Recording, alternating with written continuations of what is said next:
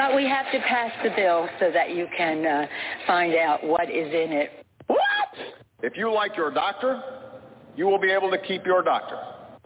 What difference at this point does it make?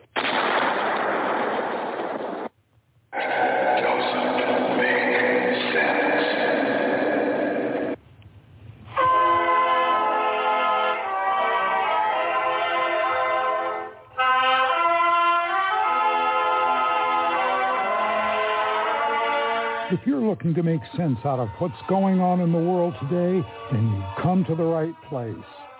Welcome to Southern Sense Talk Radio with your host, Annie, the radio chick Ubelis, and featuring Curtis C.S. Bennett and the most interesting guests that you'll find anywhere on Internet radio. And you can join the show and let your voice be heard by dialing 917-889 3675. So sit back, relax, and remember, Southern sense is common sense.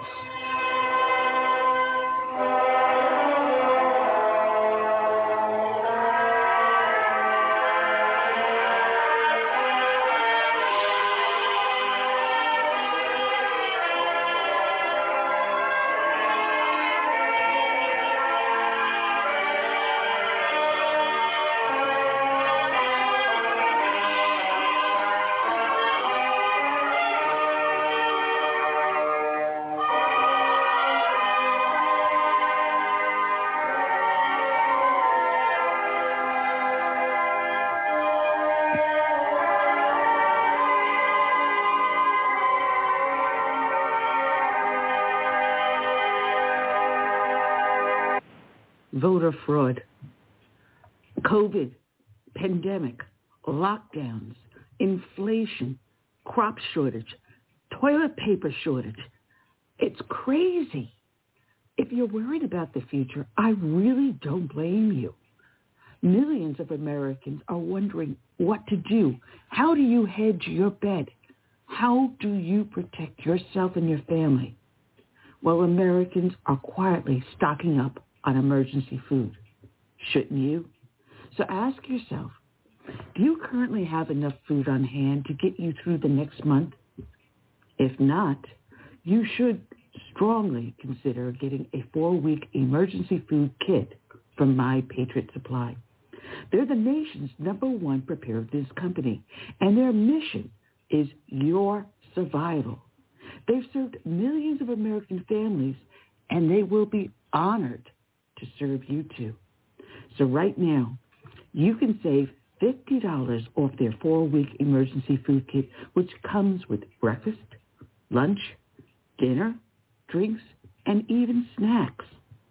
This food gives you a minimum requirement of 2,000 calories per day, and the special packaging keeps it fresh for up to 25 years in proper storage. You can't go wrong. So head on over to prepare with southernsense.com and claim your four-week emergency food kit at this special price. You'll save $50 per kit if you act now.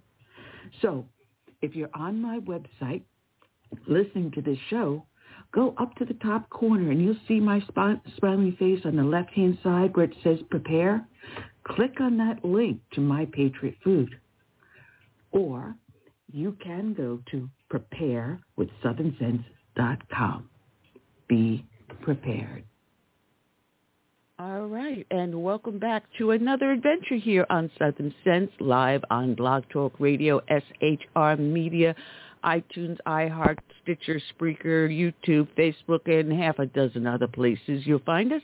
Just go to the name of the show, put a dash in the middle, southern-sense.com. I'm your hostess with the least mostest, the radio chickadee, Annie, along with my courageous and oh also handsome co-host, Curtis C.S. Bennett. Good afternoon, Curtis. How are you doing? I am staying warm. I hear a lot about North Carolina, South Carolina, and Virginia, and I'm glad I'm in Florida. Even though tonight we're supposed to get down in the, the 20s. Can you believe that? North Florida, that is. Oh, jeez. Do you have oh, snow up there? Nope. Thankfully, nope. nope, it's overcast, it's nasty, it's blah, but no, no, no. Thankfully, no snow. Thankfully, no snow. Okay. And it looks like we're having problems with our video once again. It's coming in and out, kind of sketchy over up on Facebook. Ah, jeez. Is there ever going to be a day when we can broadcast without something going wrong? But it is I'm up, sure. uh, working, working, working perf- perfectly fine. It looks like. Well, no, not exactly. I just opened my mouth too soon. Even Facebook is having some issues on it. I oh, just one day. I would like to broadcast one day without having all these technical difficulties. But we got ourselves a jam up show today. Uh, who's joining us back again is uh, Andi Buerger. She's the founder of Beulah's Place, a place where they take uh, victims of human trafficking and help them heal and get back on their feet. She's also written a new book that is really riveting.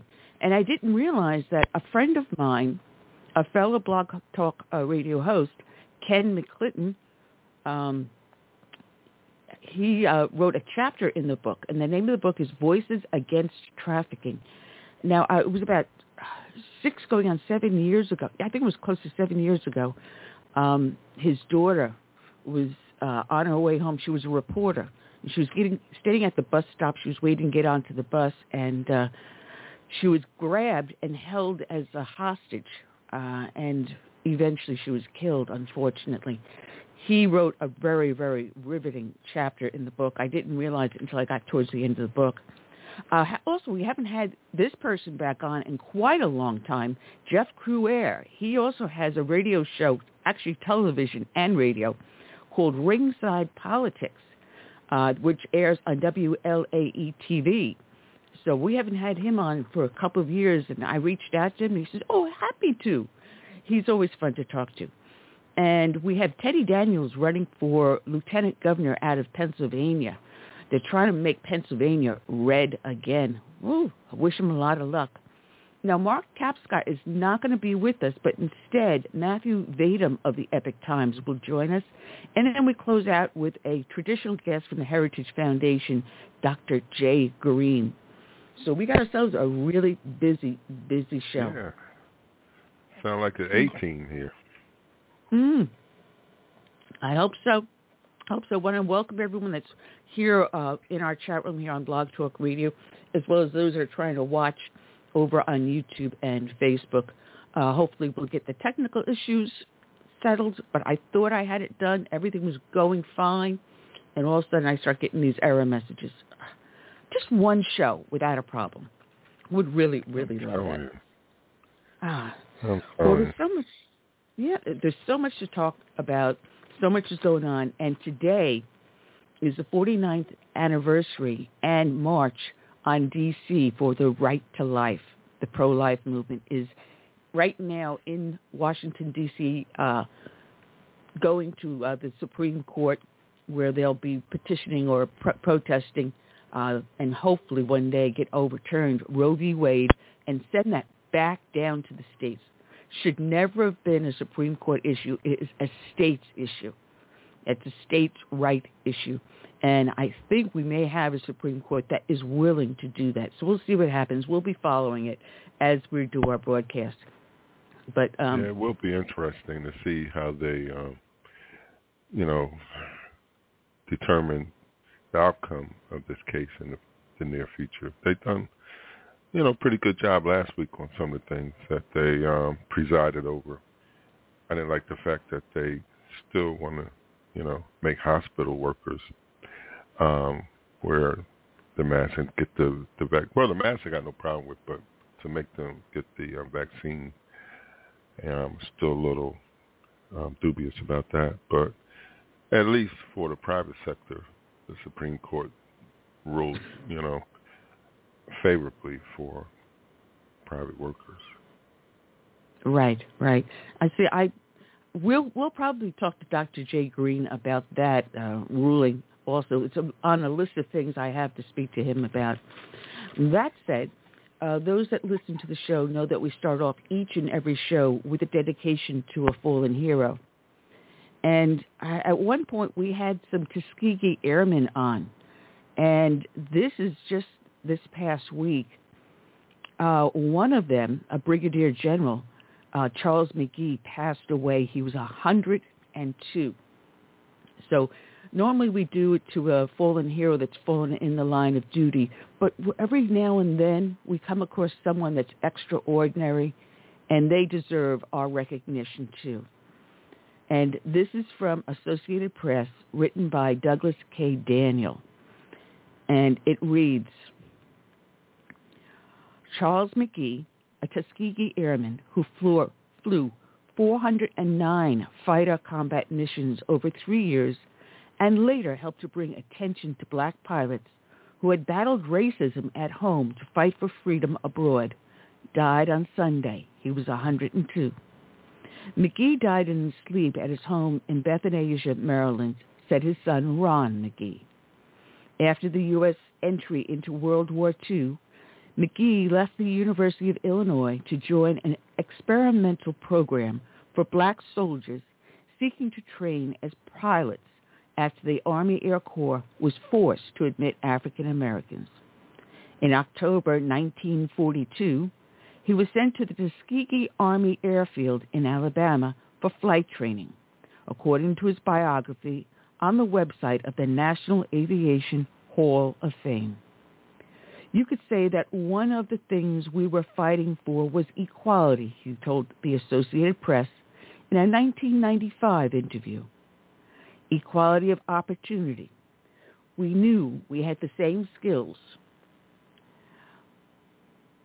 or better. McGee graduated from flight school in June 1943 and in early 1944 joined the all-black 332 fighter group known as the Red Tails. He flew 136 missions as the group accompanied bombers over Europe. More than 900 men trained at Tuskegee from 1940 to 1946 about 450 deployed overseas, and 150 lost their lives in training or combat. In recent years, the Tuskegee Airmen have been the subject of books, movies, and documentaries highlighting their courage in the air and the doubts they faced on the ground because of their race. In 2007, a Congressional Gold Medal, the highest civilian award from Congress, was issued to recognize the unique military record that inspired revolutionary reform in the armed forces. McGee remained in the Army Air Corps, later the U.S. Air Force, and served for 30 years. He flew low-level bombing and strafing missions during the Korean War and returned to combat again during the Vietnam War. The National Aviation Hall of Fame says his 409 aerial fighter combat missions in three wars remains a record. He retired as a colonel in the Air Force in 1973, then earned a college degree in business administration and worked as a business executive. He was accorded an honorary commission promoting him to the one-star rank of brigadier general as he turned 100. Another event marked his centennial year. He flew a private jet between Frederick, Maryland, and Dover Air Force Base in Delaware. In 2020, McGee drew a standing ovation from members of Congress when introduced by President Donald Trump during his State of the Union ad- address. Charles Edward McGee was born December 7, 1919, in Cleveland, the son of a minister who also worked as a teacher and social worker and was a military chaplain. He graduated from high school in Chicago in 1938. Survivors include daughters Charlene McGee Smith and Yvonne McGee, 10 grandchildren, 14 great-grandchildren, and a great-great-grandchild. His wife of more than 50 years, Frances, died in 1994. A family statement described McGee as a living legend known for his kind-hearted and humble nature who saw the positivity at every turn. In tweets Sunday honoring McGee, Both Vice President Kamala Harris and Defense Secretary Lloyd J. Austin III called him an American hero. While I am saddened by his loss, I am also incredibly grateful for his sacrifice, his legacy, and his character. Rest in peace, General, Austin wrote. In his Smithsonian essay, McGee wrote that he was often asked why Tuskegee Airmen were so successful in combat. Quote, I would say it was because of our courage and perseverance, unquote, he wrote. He wrote, we dreamed of being pilots as boys, but were told it was not possible. Through faith and determination, we overcame enormous obstacles. This is a lesson that all people need to hear. He added, I am most proud of my work as a Tuskegee Airman that helped bring down racial barriers and defeat the Nazis. Today's show is dedicated to Brigadier General Charles McGee, Tuskegee Airman, and Red Tail combat fighter. It is also dedicated to all the brave men and women that serve in our armed forces, from the birth of this nation through today and into our future. We also dedicate it to all the brave men and women that serve as first responders, be they law enforcement, firefighters, or emergency services. We can never say thank you enough. May God bless each and every one. We give this song by Todd Allen Harrington to this dedication.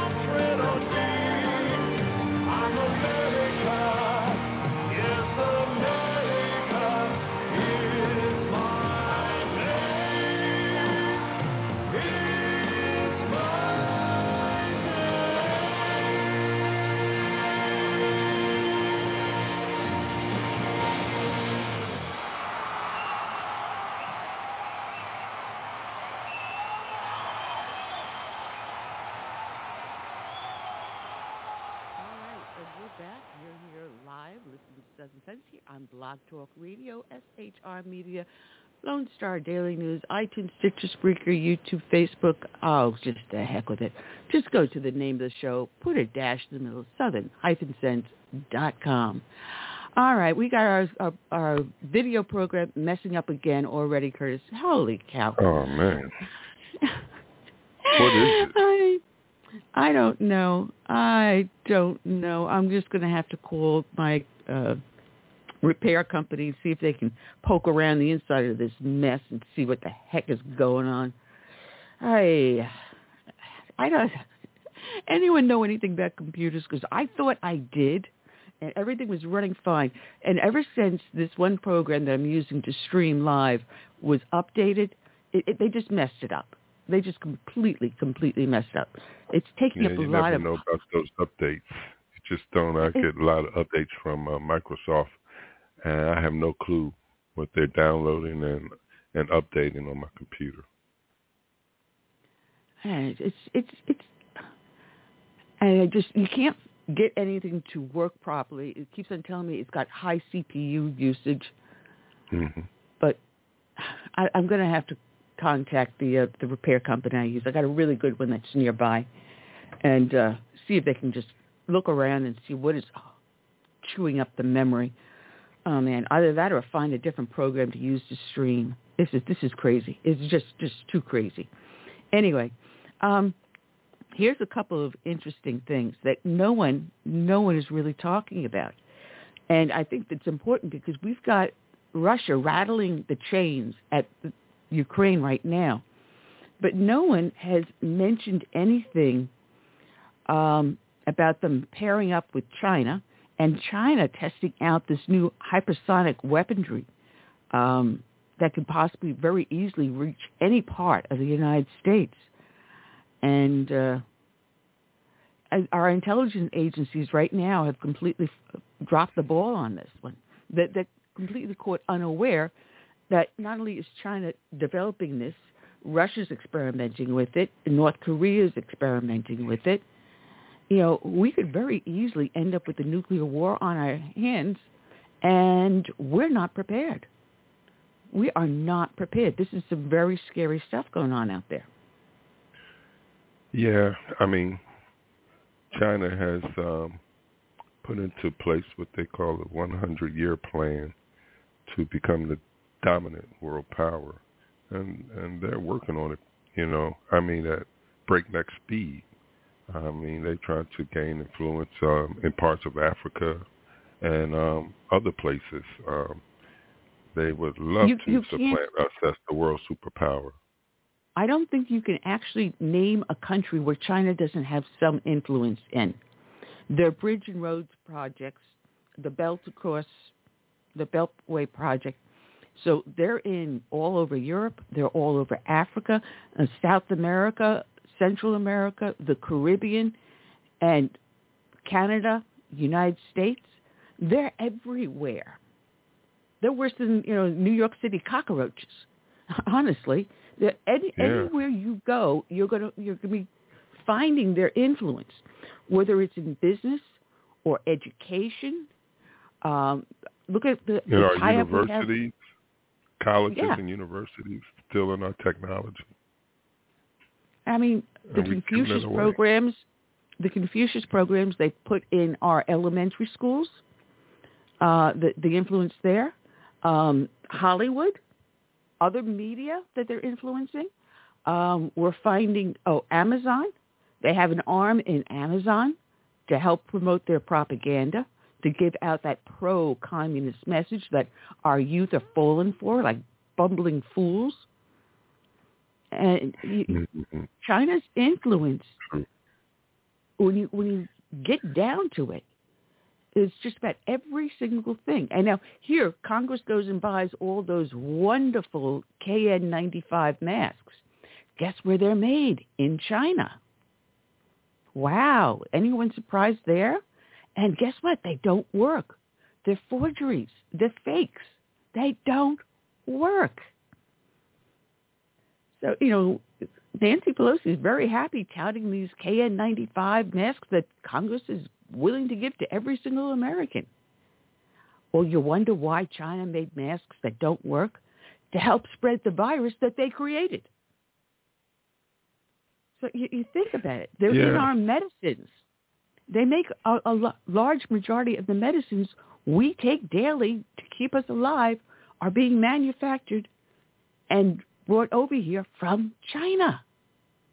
You wonder why you can't find anything on the grocery shelf, the grocery shelf, because it's all being made in China today, guys. You know, they're buying And up farmland. I see a lot of Chinese products um, in the stores wherever I go, and um, kind of reminds me um, way back in the day when everything was Japan, Mhm. and then it was um, Korea, and now it's China. We China, are beholden to country. Vietnam, uh, India, Mexico. Where, where, where, what happened to made in America? Oh, wait a minute. Someone does get it. Intel said that they are opening a factory, I believe it's in Ohio, to start manufacturing the chips we need for all of our electronics. Right now, all the chips that we're getting for cars, smartphones, computers, your your Alexa or whatever else you've got that's a smart device. These chips are coming out of China. And at this point, um, Intel said, well, we can't have that. We're going to have to start making it made in America once again. So by 2023, they will have a chip factory here in the United States, and we can start seeing made in America once again. But I do see that we do have our first guest in on the line. Let me just uh, bring her in if my equipment will cooperate. And I want to welcome back to the show the founder of Beulah's Place and the author of uh, Voices Against Trafficking. I want to welcome back Andi Buerger. Good afternoon, Andi. How are you today? I'm doing just great. Thanks so much for having me back on, Annie. Oh, it's, It's a always, pleasure. always our pleasure. Our pleasure. You know, I was reviewing the book again last night, going over my notes, and I must have skipped a chapter, and I had to stop and go back and go, you blooming idiot. Because as I was reading the story in this one chapter, I said, I know this person. I, I, I know who they're talking about. And sure enough, I skipped around to the end and saw it was written by my friend Ken McClinton uh, when he lost his daughter Yeah. now going on almost seven years ago. I can't believe time has flown that fast. Um, Ken has also, you know, done a couple of broadcasts with me, especially when we were doing the um, broadcast out of the South Carolina Tea Party Coalition Convention in Myrtle Beach years ago. So yeah, I know Ken very, very well. A very lovely man. He's And a I was- I great was- guy. One, yes. Yeah, go ahead. I was just going to say he's a great guy and a wonderful supporter of Voices Against Trafficking. So we were honored to have him as part of the book, and what a great chapter he wrote, as painful as it was. Yeah, yeah. I remember that time very, very well and talking to him and how how completely broke up he was, how angry that the person that murdered her has never been caught. I mean, we can identify everyone that was in D.C. on January sixth, 2020, but we can't identify the person that so brutally took his daughter's life. It is unfortunate because you know that's that's the case with all predators. It seems these days, especially not just in the trafficking, but in child abuse, in violent crimes like his daughter experienced, all of that. And we really need to do a better job of enforcing the laws we have and getting that uh, handled. Because as long as the predators have free reign, everyone is a potential victim. Absolutely. Now, this is a wonderful book, and uh, I'm sorry I messed up scheduling you last week, but I'm glad I have you here today. Oh no Uh, worries! but- I'm happy to be here. But it was an interesting way in which you put this together. You had other people write chapters, and then you just melded it all together to make a flowing story explaining exactly what the issue is with human trafficking. And the mainstream media is not talking about this. I mean, we've got a porous, No. open southern border, that you've got human trafficking nonstop. I mean, how, we don't even know how many millions of people have come across that have been trafficked or the conditions that they're in. But these are things you address Absolutely. Yes, what we tried to do in the book is create almost a handbook of sorts, not a guide, not a statistical, you know, document, but basically uh, bringing perspectives from all parts of the human trafficking crisis because that's really what it is. It was the first pandemic because it's been around uh, way before America was even born, as as you probably read in the chapter on the evolution of slavery, uh, because it, it's from the Greco-Roman era and, and forward. But but to your point about the book, uh, there's information here for the average person who has no clue what human trafficking is, and also for the person that may be on the front lines. And our goal was to take perspectives from the media. You know, why isn't it in the media? Why isn't there more uh, public awareness of this? And then also prevention, how to keep your kids safe. We have tips in there, how to prevent child abuse, things like that. And then we also have if you're traveling or uh, what the front lines of Mexico is really going through right now from our counterparts out there and of course, you know, uh, the headlines about social media. So we have chapters in there on how to really help your kids be safe on social media. What happens if if they're not being uh, watched or or they're not having their information thoroughly vetted out by a parent or guardian, and just so much more. And you know, the other part too that we wanted to have was the trauma and what it causes in a victim of human trafficking if they survive. And only one out of a hundred usually escape. So that's a very small number, but I know being a victim myself that a lot of my health issues and and broken pieces in my body, you know, were from all the abuse and stuff. So we wanted to make sure that every home library, every uh, legislator's library has an opportunity to learn from our books, and we hope to bring them out every year with new voices. So there you are. You're on the front end of that tip. well, you know, the statistics that you, you talk about in the book and the things that you uh, highlight, I, I find this really fascinating that every 40 seconds a child is abducted in the United States. Every 40 seconds? Yes, that is uh, from Donald W. Washington, Director of the U.S. Marshals, and they just really kick butt when it comes to finding missing kids and, and breaking up rings, but they never get the the kudos or the credit for what they've been doing. A, a, a few years ago, they got a lot of credit. They were always in the news, but you know, I think society is either desensitized or they think, oh, it doesn't happen here, or it's only for runaways who are rebellious, which is not true because uh, my husband and I have assisted 300 kids over the last 13 years and housed 50 of them uh, to help them get reintegrated into into communities. And it's not true. They ran from things that were worse than they felt they could they would deal with on the street. And we and we all know as adults that the streets are harsh and they're they're just as bad. But in the moment, these kids run because of whatever is happening in the home or where they're housed man, you know, the book just just is it, it's. I'm trying to think of the correct word, but it is eye opening on uh, the the things that people will do to each other, and you think that at this day and age, we would know more with the advent of the ease of 24-hour news, of the easy access to information, that more of Americans would be educated to the fact that we do have still human slavery here in the United States. And it's a major Absolutely. multi-billion dollar business.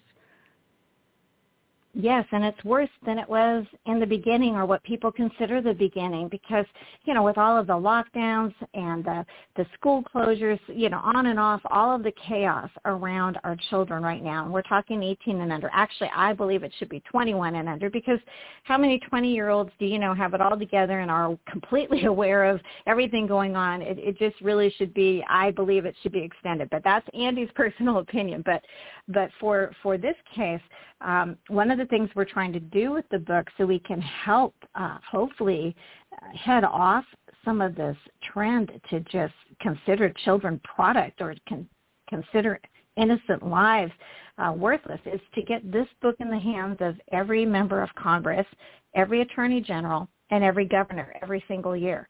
Because this way you know they can't say hey we didn't know we weren't aware and all of that. So since we're a nonprofit we are raising money now to make sure we can get those 737 copies and get it to the right people of influence and then also continue the grassroots human rights movement that we started a couple years ago by getting folks to add their voice to our roster.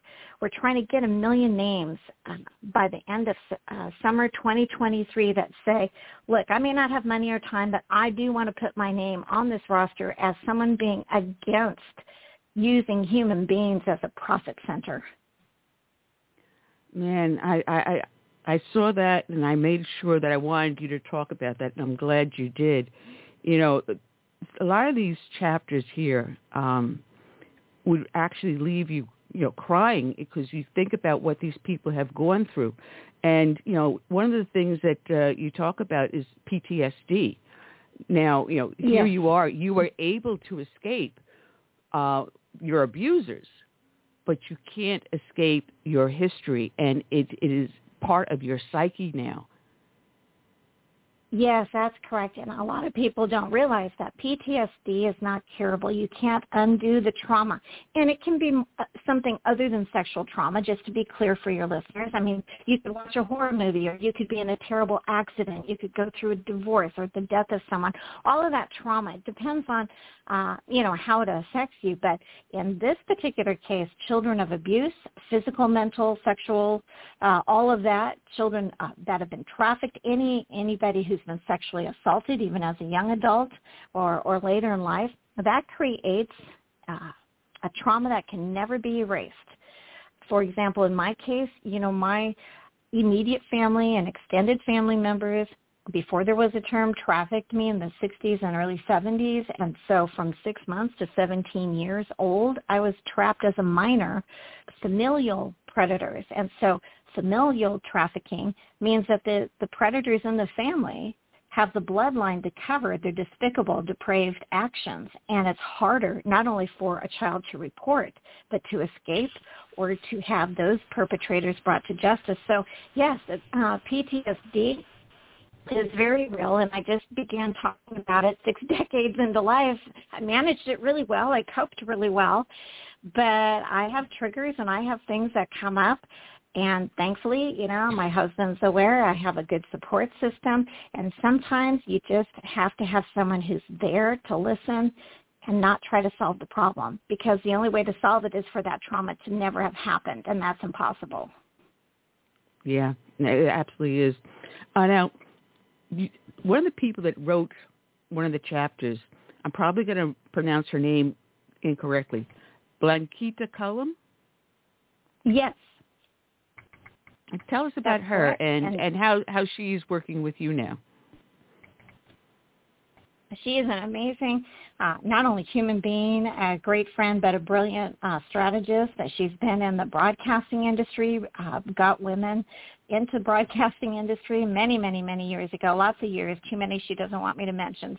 So, but she has come alongside and really helped Voices Against Trafficking and even our shelter, Beulah's Place, uh, gain greater ground. And what an amazing human being she is to have dedicated her heart and soul to this because um, we need people in the media. She knows how to speak to media. She knows how to help navigate through all of that.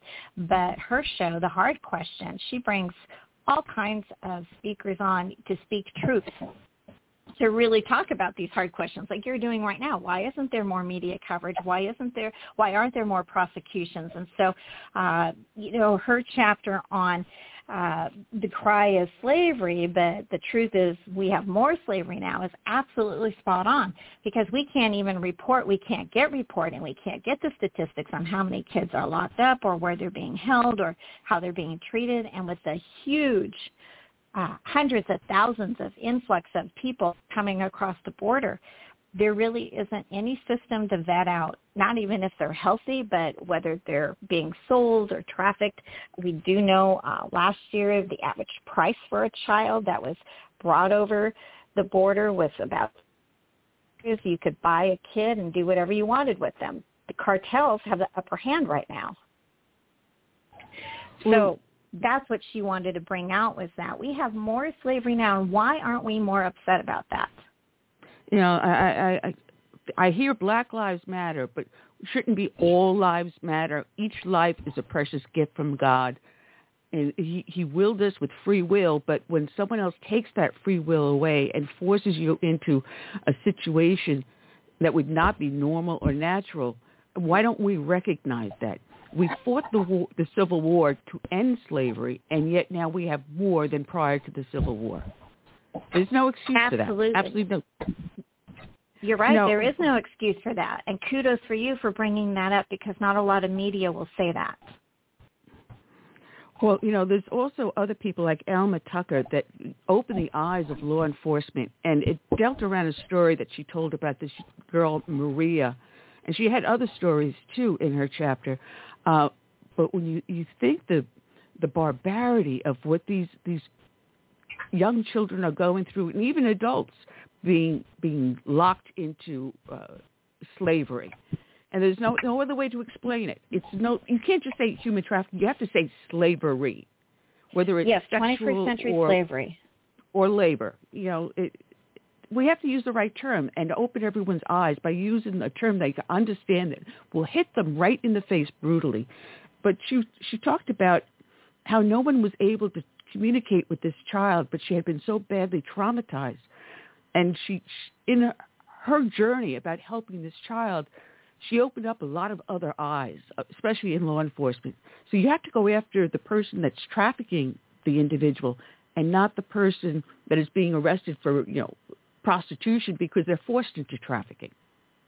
Right, right. And prostitution is a way that traffickers use to cover some of their their depraved behavior. But uh, well, here's a perfect example. Just in my area, about two, three weeks ago, uh, the police managed to catch the perpetrator only because the woman that he had abducted, young woman, abducted her took her to a local motel hotel in our area, put the do not disturb sign on the door. For two weeks, nobody checked on that room, okay, to see if anything was going on. And that's where he, he kept her imprisoned, uh, sexually and physically hurt her, all of that kind of stuff. Somehow she managed to escape and was running out, and uh, he ran after her. And anyway, that's how the whole thing came to light. And so I would think that any establishment, we have to look at the hotels, motels, all the industries, you know, where people can be held. But again, it's the everyday person that can make a difference, in my opinion if we see something or suspect something, we need to say something.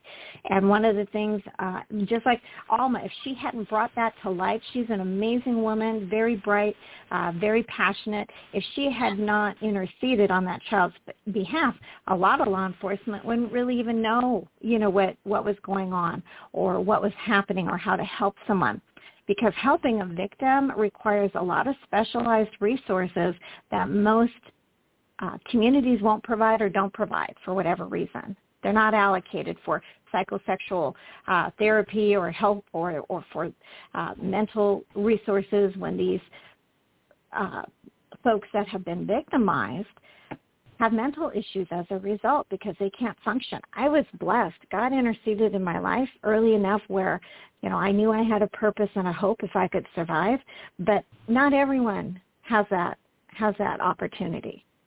So yes, her chapter was incre- it's hard for me to even read it to be honest because it breaks my heart every time.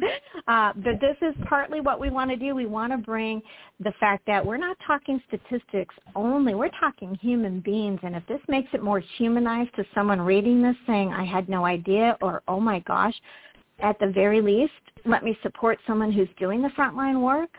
That's what we're trying to do. Awareness and action.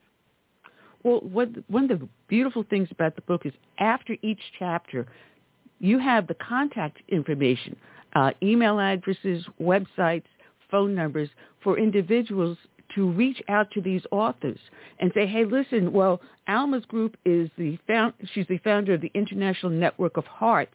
So if you found that she, what she wrote was riveting and you want to help, you can reach out and give them a hand. And you Absolutely. do this with each each person that you can reach out to the authors and say, hey, listen, I, I loved what you wrote, and I feel that I can help you make a difference, and this is what I offer.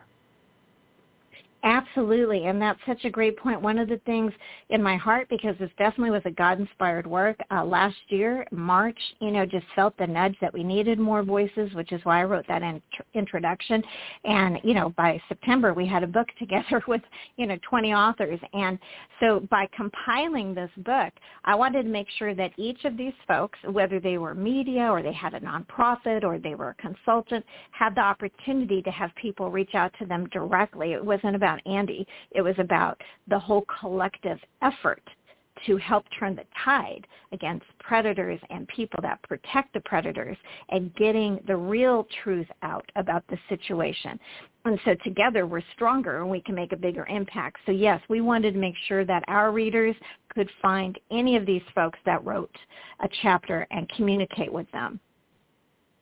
Well, you know, the human trafficking is not just coming over the southern border or it's not grabbing someone off the street, but it also involves the travel industry. You mentioned hotels, motels, but the airline industry.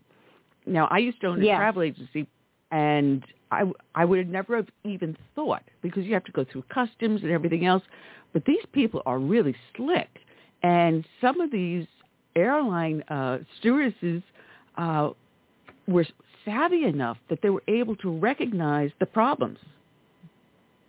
Absolutely, and that's because uh, Nancy Rivard, Deborah Sigmund, a lot of people, uh, they got involved with airline ambassadors. Well, they started airline ambassadors, and Nancy and her group have trained I don't even know how many thousands of, of airline employees and has been involved in rescues in different countries. And when we say airline, they are not they're not provided for by any one airline. They they service all airline personnel. But again, then the airlines have to back that up by continuing training for their team. Perfect example, last weekend just a week ago, uh, I got a call from one of our charter members for Voices Against Trafficking, one of the authors in the book, Lisa Babbage. Uh, and she was traveling, noticed something suspicious about a gentleman holding a newborn, newborn or very young baby, probably not even a month old, and was covered up uh, with some kind of uh, blanket or something. And so she thought it was a little strange. The baby's crying. He doesn't seem to know what to do. Anyway, it just felt wrong to her and she was literally boarding her flight, but she managed to tell a flight attendant who reached out for help.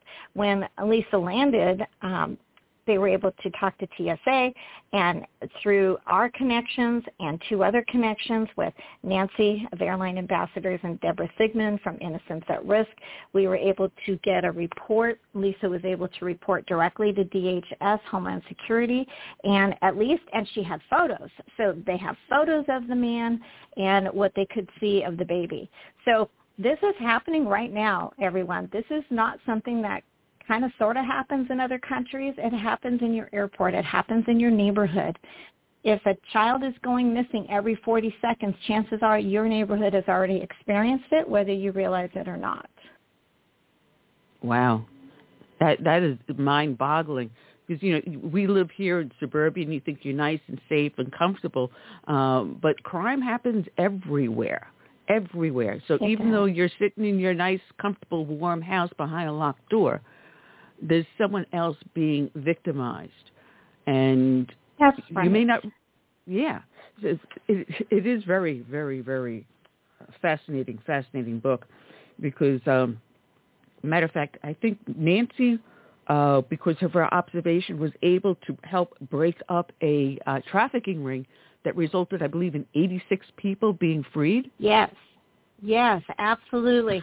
Uh, she certainly did. And those women, let me tell you, what a life-changing experience. And uh, another thing that I learned, not uh, not in conjunction with her effort, but after some time, is that the first thing in some of these other countries, whether it's Africa or wherever, that they do with victims is they give them a bicycle.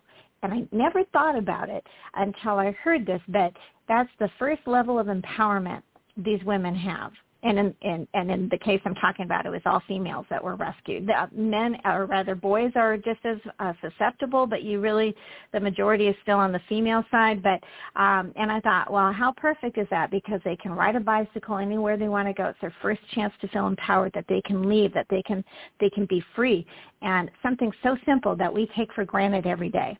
Most most people do. And so one of the other things we're trying to do is give people tips for safety, for protection. But yes, uh, that was a huge rescue effort, and we are so proud of her and all of the folks that were involved in that. You know, uh, excuse me. Sorry about that. Um, I, there's so many different things to talk about here. Uh, there was a in your chapter, Frontlines of Mexico. This is me. Uh, I'm going to pronounce the name wrong. I never learned Spanish uh, Rosie Orozco. And Orozco, uh, she very helped, good. she helped break up a thing called the carousel, and it ended up it was a meat market. No other way to describe it, where they would take these young girls and women and parade them up and down the plaza for the men to choose who they could abuse that day. And there's no other way exactly. to explain it. But it was a actual a pure sex slave trade. Yes, it was, and and people think it happens in the movies, but where where do you think movies get their stories from? It's reality. This is truth.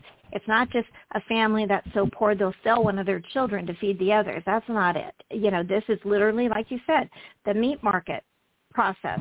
And because there is no intercession other than someone like Rosie who's been very brave and very courageous because uh, it's a vicious, vicious uh, how do I want to say, community of predators if they find somebody tampering or trying to expose their depravity. But basically, they're allowed to do this. I mean, nobody's going to step in and stop it because of the money. Uh, trafficking is usually fueled by two things, greed or perversion. We only hear about greed usually, like in the Epstein, Maxwell cases, you know, the money, the parties, all that stuff. But, but again, if there is no demand there would be no supply. And if there's no supply, there would be no profit in this whole mess. But there will always be depraved behavior. We know that. Good and evil. As you said, God gave every human free will, and we can do good, we can do evil, or we can do nothing. Doing nothing, in my opinion, is as uh, complicit as doing the evil yourself because people, someone always knows when a child's being abused, when those girls are being sold on the street, when uh, a, uh, a teenager has been taken you know, from either a street corner or a mall, or they've been lured into a situation that seems safe, like teenagers that answer ads for work during the summer, right? Most kids, you know, want to earn some money and do things, and traffickers, predators know that. So they are very Andi. good, very crafty with their ads. Andi. This yes. is uh, co-host CS. I used to work in Child Protective Services, and I've been out of that um, field for quite a few years now. But when I I talked to some of the young women, and they were teenagers then, um, when they were under my auspices, they tell me a lot about um, what's going on as far as the the sex, you know, slave child sex slave trade and how they are often abused by people within the system, like foster care. Yes. You know, you have a lot of foster care parents who have dubious um, backgrounds, even though they may not show criminal record. It doesn't show any of their proclivities. You know, so Absolutely. have you heard you much are about so that? right. Have you heard Well- much about any of that in the foster care um, field? Yes, absolutely. And and okay, I just want listeners to know there are always good people in industries, but right now we're going to talk about the people, like you just said, that misuse it for their own good.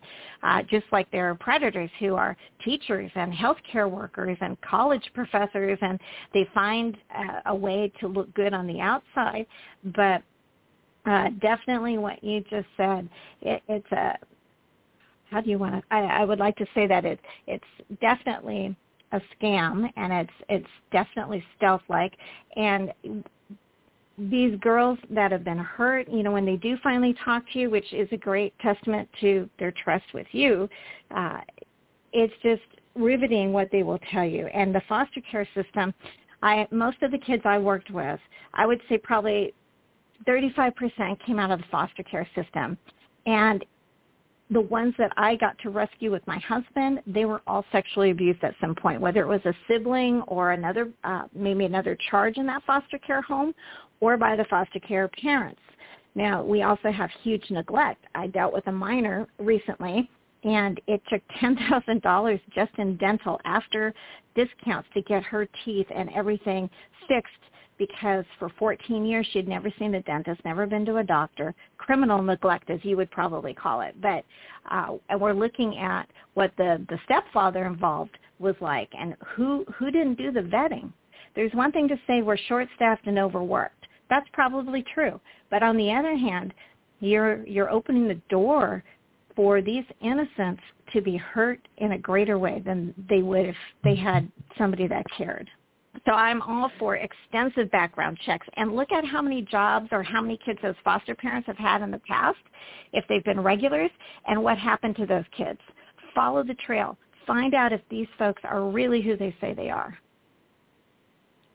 Man, there's, That's there's what so many there's so many avenues that that, that someone can fall prey to these uh, sex traffickers, these enslavers, and one of them is the social media. And kids today at very young ages, you know, if you can't work your cell phone, the joke goes, hand it to the three-year-old. They can probably fix it for you. But that in itself is extremely dangerous because you have no idea where these kids are going on the social platforms. Who's talking to them? So unless, you know, parents Absolutely. monitor them and be aware that this is out there and then say, uh, no, I don't know who this person is you're talking to. They claim to be a 10-year-old, mm, but let's find out. But there's not always a way in which to find out who these people are on the other side of the social platform.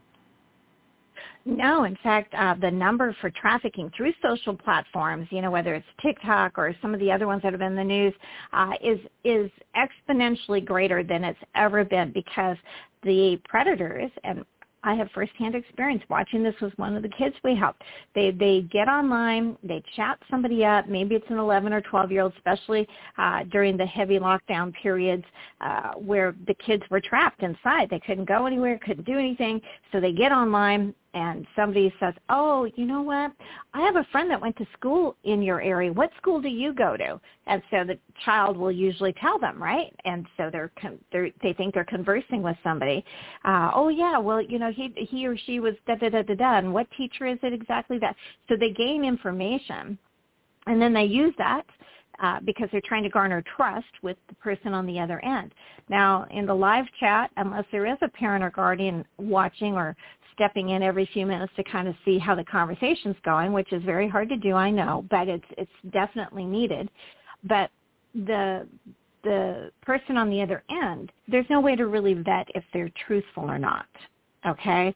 So that could be a 30-year-old man talking to an 11-year-old girl and the part about that is we have a lot of people doing stings and all of that, but not enough. We're not working hard enough to protect the children in our country and in other countries. And, and that's harsh, but it's the truth. With what I tell folks uh, sometimes is if you're in charge of a child, whether you're a guardian, a grandparent, a parent, and, and you're your child wants to do a game, you have to watch the whole game with them because the gaming industry has figured out if they give enough lead time in the intro, let's say five, ten minutes, whatever it is, of, of safe information or safe gaming, the parent or guardian will probably let the child continue with the game and walk away, make dinner, do whatever they have to do because they're busy people. And that's understandable. But by the time the child gets into the game, it can change drastically and it can change to something as deviant as uh, entering rooms where any kind of sexual activity is okay. And so if the parent hasn't gone through the whole process, they may miss that. Okay? And so the gaming industry and social media are all complicit in the propagation of using kids as product.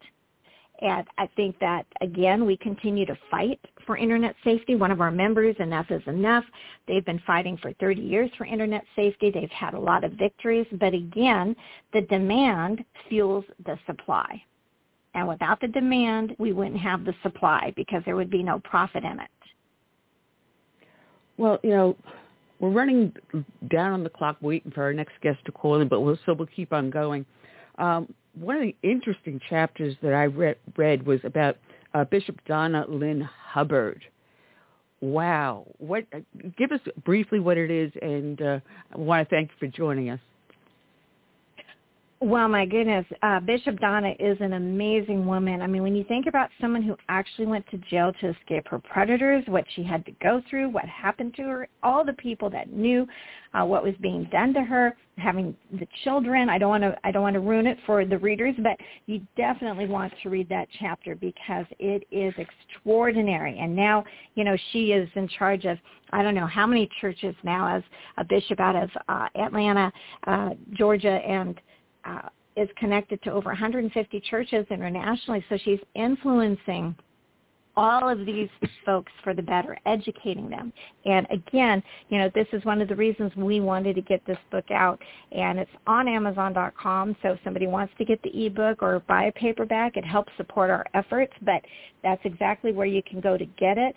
Uh, but her story is probably one of the most compelling and probably I think that was one of the stories that blew me away. And I've I've seen a lot. I've lived through a lot, but I have never had heard or read a story like hers. So I'm going to leave it at that. well, Andi, thank you very much for joining us. You know you're welcome back anytime. Andi Buerger, and your book is Voices Against Trafficking, and you're the executive director at Beulah's Place. God bless you for the hard work you do, Andi. You too. Thank you both. I appreciate it. Okay. All right. Check out Andi Buerger, Voices Against Trafficking. And now I do have to apologize to our next guest. I have been remiss. Uh, the world has been upside down the last several years. I did not have you come back on. But, hey, I made up. So I want to welcome Ringside Politics, Jeff Crouere. Good afternoon, Jeff. How are you doing? Hey, Annie. Good. Thanks for having me. How are you? Oh, I'm hanging in there. I think I'm battling a little bit of a cold right now, so if I sound a little nasally, that's it. But uh, your TV program is now up on WLAE TV. Congratulations. Well, actually, it's on uh, Real America's Voice Network, which is uh, seen on all kind of different platforms, and I uh, am excited about that. So every every day from seven to eight Central, uh, the first hour is on TV and radio. Then the rest of it is on uh, the radio station in New Orleans, uh, WGSO. So we have a little bit of TV and a lot of radio every day. fantastic, fantastic. What time are you on? So seven to eleven in the morning on weekdays. So uh, you caught me now. I'm, I'm coming down after my my show today and uh, yeah, been uh, coming up on 23 years, Annie. Coming up on 23 Holy years on the air. Believe it or cow. not. Holy cow! Let me see. This is 2000. So I am going on to my. Is it 12th? 2010? Yeah, 12th year. We're two. Yeah, 12th year doing this. Wow. So you got me beat, hands down, hands down. Um, you're you're also got some articles up on Town Hall. I see too. Right. Yes. Uh, I enjoy writing for them, and uh, there's a great audience of readers there. So, yeah, we write about a lot of different compelling topics and, and things that particularly irk me uh, that I want to sort of get off my chest. Oh no, you don't get irked, do you? Really, Jeff? Nah, you don't. uh, in this day and age, it happens every almost every hour of every day. I mean, there's always something uh, happening. Uh, I look at the president. I look at what's going on at the in Congress and oh my, in the media, Annie. It's just uh, yeah, a lot of different things I have to sound off about. So anyway, luckily I have a forum to be able to do that. It's cathartic. Well, you know, it's funny. I had my Tea Party meeting on Monday. Uh, yes, I still have an active Tea Party since 2009. I keep going.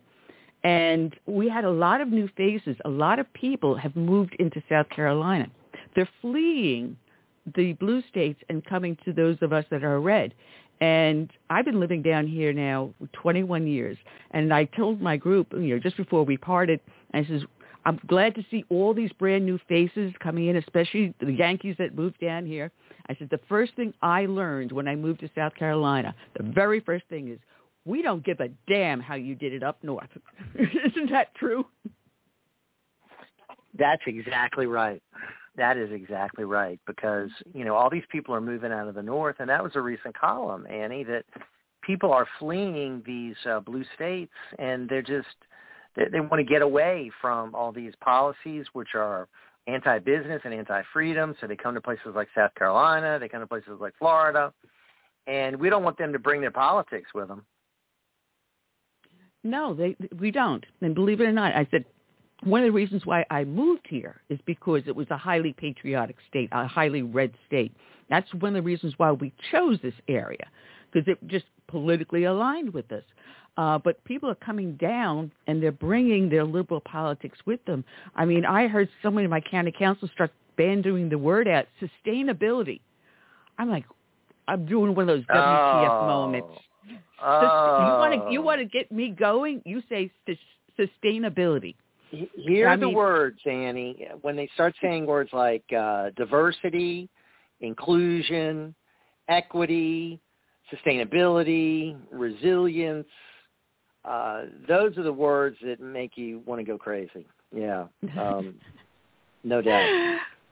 You know, because nationwide we're all going through this redistricting because of the census, and Uh-huh. we've been battling because they've been trying to break us up because we had our previous representative was Joe Beercan Cunningham, which we replaced with Nancy Mace, but he wants to come back in, so he's been trying to redraw the district lines.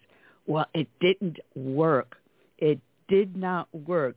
And we, with a resounding no, said no, no, no, no, no. But this is what something as as most Americans are not paying attention to redistricting, but that is highly important, isn't it?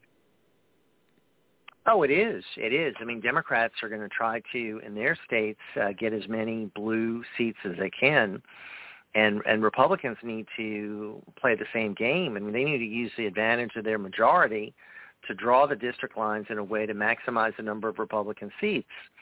And because the Democrats are doing it, Republicans have to do it too. Otherwise, they're not going to get control of Congress, and Democrats will continue to push these policies that are detrimental to our country.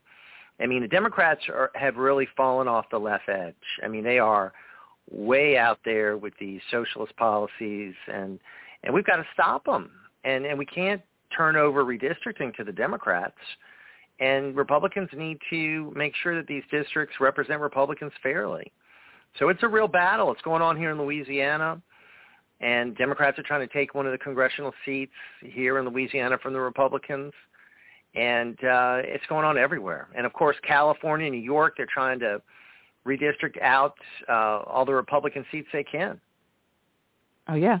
And this is where the everyday person has to get their voice heard because we rallied the people in our county and they said the largest response to the redistricting was from my county because I worked with the GOP with my Tea Party and we had people just inundating phone calls, emails, uh, in-person testimony, uh, video testimony. I mean, we just bombarded them to the point where the Senate Judiciary just, was it Tuesday? Tuesday, I believe. or no, Wednesday. Wednesday voted for the map that we endorsed. And so, yeah, our voices really do matter. You may think you're just one person, but you compound it, one person and then another and then another. And that one person becomes thousands. Right. And, and that's why, uh, you know, having political muscle, having political involvement, getting people off the couch and getting them out there at these meetings is critical because the Democrats pay these people, they pay their activists, uh, they get out there, they try to bully these uh, committees, they try to bully everything toward their advantage. And a lot of times they have the numbers and uh, conservatives aren't, aren't out there. Conservatives are too busy working, they're too busy raising their family, they're too busy living. Democrats have the paid activists that do nothing but try to uh, harass uh, these decision makers and a lot of times they, they win. They get things their way, districts drawn their way, policies made their way. So we've got to match their intensity with our own because literally we are fighting Annie to save our country from these people. It is. It is an absolute fight, but uh, we will, I think, in the end, succeed. So you know, you have so many great articles up on Town Hall. I just don't even know which one to, to keep on. But uh, one of the things that we're finding is that because the average person is speaking, we're seeing places like Virginia start to go from uh, being a blue state into purple, possibly pushing to red. So they they set the blueprint up, I think, about what we're going to see in our elections coming next right. November. You know, that was an inspiration to me because that had been a state that had been moving in the wrong direction, and Republicans weren't connecting there. They were they were not winning. Then all of a sudden, parents got involved. They got uh, energized about this critical race theory. Republicans started supporting the parents. Democrats got on the side of bureaucrats against the parents. And and that whole issue lit a fire under the uh, GOP. They won the House of Delegates. They won Attorney General, Lieutenant Governor, and Governor. They swept the top three positions. Now we've got an attorney general in there who before day one fired 30 leftists from the uh, attorney general's office. The new governor gets in there and he issues nine executive orders and directives, gets rid of critical race theory, gets rid of mask mandates, gets rid of vaccine mandates, gets him out of this uh, greenhouse gas, climate change nonsense coalition that the state was in, and then cuts regulations by 25 percent. So they hit the ground running, and, and that's what I think voters want to see. They want to see the Republican Party acting boldly and taking action. And, and that's what we haven't seen from Republicans a lot of times, uh, Annie, in the past. Well, we got to get rid of you know Republicans like Mitch McConnell or Mitt Romney. You know, we have to get rid of those wishy-washy, squishy ones that are in there to make money for themselves and not to represent we the people. And what we see in Youngkin is he's part of we the people. And that's what we need more and more of. I mean, here in South Carolina in our District 1, we already have six people trying to primary Nancy Mace because on January 6th, she suddenly was like, oh my goodness, this can't be done. And, and like, wait a minute, Nancy, before you open your big mouth, why don't you find out exactly what's going on on January 6th and what happened to those people that are still locked up behind bars that have not even seen a trial? Why don't you do what Marjorie Taylor Greene is doing and defend we the people? Right. Well, Nancy Mace is a big disappointment to me uh, because I thought she was going to be a strong conservative and – she's gotten on the wrong side of President Trump. She's gotten on the wrong side of Marjorie Taylor Greene. She's gotten on the wrong side of the January 6th protesters. Uh, she seems to be a rhino in many respects. And I don't know. I'm glad people are running against her. I think that's great. And, uh, you know, all these different people that voted to uh, indict President Trump, convict President Trump, that uh, vote with the Democrats in Congress on key issues – yeah, they need to be primaried. Uh, they need to be uh, really taken on by, you know, average citizens. Uh, we need uh, we need fighters up there. We don't need people that are going to accommodate the Democrats and kowtow to the media. We got to get rid of the Adam Kinzingers and the Liz Cheneys and all these oh, people please. that are phony rhinos. We have a group down here that we started, um, Annie. It's called Rhino Recall and we are trying to get rid of a rhino state legislator here in uh, Louisiana. It's never been done. Recall him, get him out of office before even the next election. And we're hoping this is going to light a fire nationally so we can start, you know, taking back the party from these rhinos. Oh, something's got to be done because uh, I'm hearing a lot of people. Like, well, I don't Democrat and I don't vote Republicans. They're both bad. Well, what are you left with? Just what are you left with?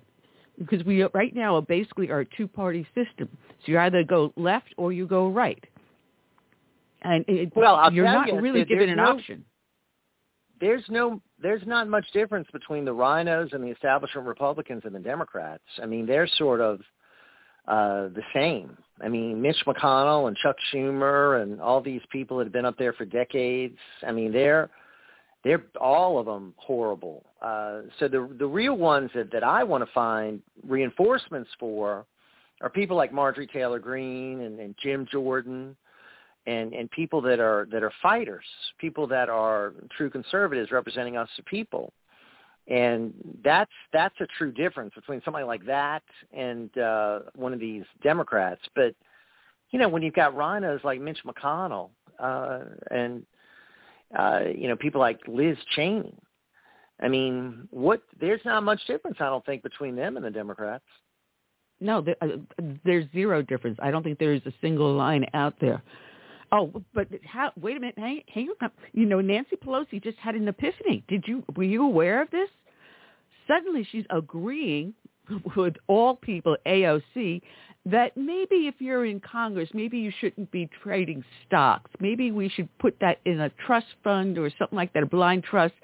And if we're going to be voting on legislation that involves companies that we may end up buying stocks from, that's not quite a good idea, is it? Can you believe Nancy Pelosi suddenly has this epiphany after she made how many You know. millions of dollars last year? I read that her and her husband are worth uh, over three hundred million dollars, and I was also reading uh, Annie over the weekend about of last weekend about uh, Joe Biden's net worth, and you know he spends a quarter of his time, three uh, a third of his time in Delaware, and his houses there are multi-million dollar mansions in Delaware. I mean, he's got a, he's got a big mansion in Wilmington, a, a big mansion on the beach. They're worth you know multi millions of dollars, and I'm thinking he's supposed to be a public servant. He's supposed to be uh, you know he's 50 years as a politician, as a serving the people on a salary of a U.S. senator. Where do you get all these uh, dollars? Where did all this money come from? So all these politicians seem to cash in, uh, Annie, and uh, we, the people, always are on the losing end. Yeah, and Hunter Biden is coming out now about his direct connections to Communist China, the Communist Chinese Party, and his investments in there. You know, where's a guy that I, doesn't even have a law degree, much less brains to do a painting, suddenly have all this influence? Oh, because daddy dear? Now, wait a minute. You go after Trump saying that his kids are influencing, you know, but no, no, you don't go after Biden for Hunter. I,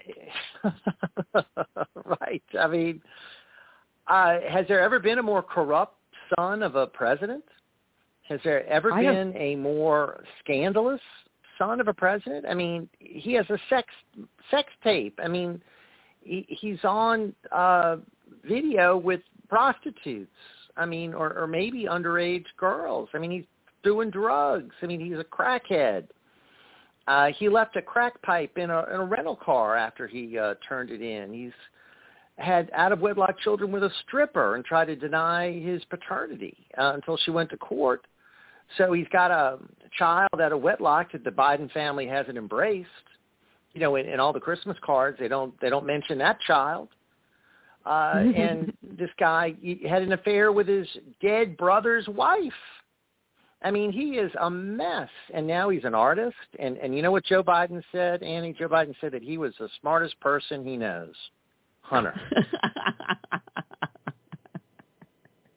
so So he must have a lot of he needs to, he needs to widen his circle. I mean, my gosh, if that's the if that's the smartest person he knows, oh my goodness. He's surrounded by pet rocks. That's all it is. That's the only explanation.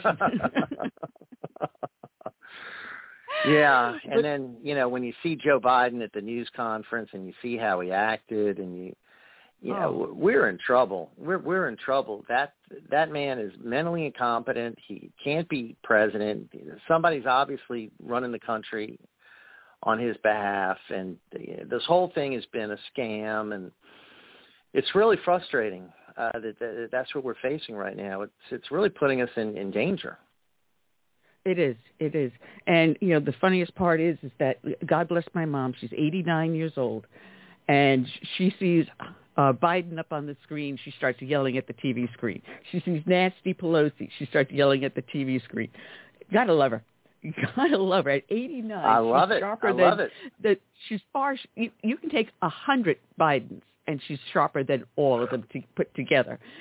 So, but this is the thing that was really scary. If, if you, I'm sure you watched the uh, that news conference, and the way he meandered to the point where even Vernon Jones on CNN is saying, "Wait a minute, the oars may not be hitting the water in this guy's head."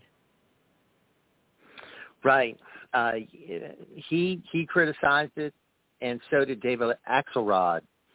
And uh, they said he, he said they need to go back to the drawing board. I mean, you know, when you've got Obama alumni criticizing you, you know it's bad. And yeah, I think people, no no one that, that, that watched that could could really feel secure about our country uh, and feel comfortable in his leadership. I mean, there were many parts of the news conference where he just sort of seemed lost and he stopped talking and he long pauses and uh, he kept looking at his watch and you know it, it just was it was uncomfortable i mean it's it's a big difference to see what he does and then to remember back how president trump did his news conferences you know where he Mhm. would take on the reporters and he would uh he would ask you know jim acosta let him uh, ask him questions and you know, Biden's got it all scripted and probably knows what the questions are. It's pathetic. Well, the, the left is starting to realize that there's some problems here. I mean, when you even have Bill Maher turning around saying, wait a minute, we've got some problems here, and maybe the people on the right just may be correct. Now, that is how far I think the left has pushed themselves. Yeah, well, I mean, that uh, thank goodness there are a few honest liberals out there who will who will call it out and say, "Hey, we got a problem," and uh, and admit that this guy is just not up to the job. I mean, he uh, he is mentally incompetent. He should be in a rest home. Uh, one commentator said with a warm bowl, bowl of soup and maybe his slippers and maybe getting some treatment and, and getting some help and and you know, getting some fresh air and long walks and and that kind of thing. He, he certainly doesn't need to be, you know, with his finger on the uh, nuclear uh, button. Now that's the scary part too, because if you actually physically look at him, the way he looks, the way he walks, uh, compared to when he was running for the presidency, it's night and day. You can see the physical deterioration on him. Yeah, he sort of shuffles, and uh, of course his speaking style is mumbling and bumbling and fumbling and uh, incorrect. He's constantly correcting himself, and you know he just seems to be not quite there. So, yeah, you're right. Physically and mentally, it's a massive deterioration. It is. It is. You know, um, talking about bumbling Biden, we recently had this attack on the syna- synagogue in uh, Texas. And as we're learning the details, oh, first, it's not a terrorist attack. No, it's not anti-Semitism. Now, as things become more and more public, we find out that British intelligence knew about this guy. This guy served several prison terms in England, and yet we allowed him in, but we can't allow a legal migrant in, but we allow him in. And this is not a terrorism attack? I know. What what does that tell you? One about uh, what's going on at our airports where we allow terrorists into the country. How did a guy who wound up in a homeless shelter in Texas afford an international flight from the UK to uh, Kennedy Airport, JFK? And then how did we let him in? And then how did the FBI mess it up so bad? I mean, could he be any more clear? I mean, he kept yelling F the Jews. He kept saying he wanted a terrorist release from prison. He picked a synagogue to go to where he held people hostage. I think it was pretty clear to the FBI that this guy was a terrorist and he was trying to target Jews, anti-Semitic, yet they didn't seem to figure it out or, or they were trying to cover it up. I mean, it's shocking. I mean, what's what's happened with our FBI? Um, Uh, you know, they turned against the January 6th protesters and put the whole full force of the FBI to go after these people. And uh, they say white supremacy is the biggest threat in the country today. Uh, No. They're going after parents, school board uh, meetings that speak out at school board meetings, and, and parents that are enraged at what's happening to their children. That's what the FBI is doing, and then they they miss a case of clear terrorism and don't call it what it is. I don't know. Uh, Curtis, move, move your mic back, Curtis, because uh, it sounds like you're having some heavy sex there. My co-host. I'm breathing, huh? I still yeah, it sounds like you're having a little there. heavy sex there. Oh, jeez. Uh, anyway, uh, you pointed out them going after parents. You know, there was was it in Texas just recently that they actually raided a a family's home because they were at a school board meeting. The school board wasn't happy with what was being said. Oh my goodness! If, if that, hey, I'm a prime candidate there. Even though I don't have kids, I speak before the school board because I pay the taxes for the school board. Uh, so yeah, I'm going to make my voice. So imagine them raiding my house. Wait a minute, here comes the those little black SUVs. Uh, here they come. This is the threat they use against a legal citizen exercising their First Amendment right to uh, of free speech and to petition the government. You you do what you It's scary. a It's scary. yeah. And then next thing you know, you are being placed in handcuffs and your children inside your house are being terrorized because the school board sicked the police on you because they weren't happy that you spoke your mind. Crazy. I mean, we've got uh, we've got a real problem going on in our country today, and you know, in in my view, instead of calling them uh, terrorists, uh, these parents are heroes. I mean, they're they're standing up for their kids. They're they're standing up against critical race theory. They're trying to uh, preserve uh, the school system in their communities. And instead, the Biden administration is sticking the FBI on these people. I mean, that is a massive scandal. And you know, our, our school system today in, in many of these uh, states is, is ruined, and you know, we've got this uh, horrific curriculum that they're pushing. And uh, one of the people I recently interviewed, Annie, was a, a homeschool advocate, and he was saying that the number of parents that are now taking their kids out of school is really uh, growing, and uh, homeschooling is really growing as an alternative. And I mean, I think that's great because you're not going to have the kind of bias. I mean, you can control how your kids are, are taught at home. But of course, not every family's got that kind of capability to be able to homeschool. So it's not for everyone, unfortunately. Well, what we're, finding here is also that they're starting these homeschool pods, so the parents could rotate. So you know, you're not there 24/7, you know, schooling your kids, uh, but you also have the kids interacting with other kids in these little pods, so that they're they're developing new methods in which to do the homeschooling where it can work, where they can still do their job, you know, earn a living, and yet still Yeah. homeschool the kids. Well, that so they're being that is very awesome. creative. That is awesome. That is awesome, and that's that's got to be the wave of the future, because these public Yeah. school systems are disasters, and and they're not getting the job done. And uh, look look what's going on in Chicago. They they refuse to teach. Uh, these these teachers won't teach in in the classroom, and they've been doing it remotely. And we know uh, that the children don't learn as well remotely and they, they learn better in an in-person environment.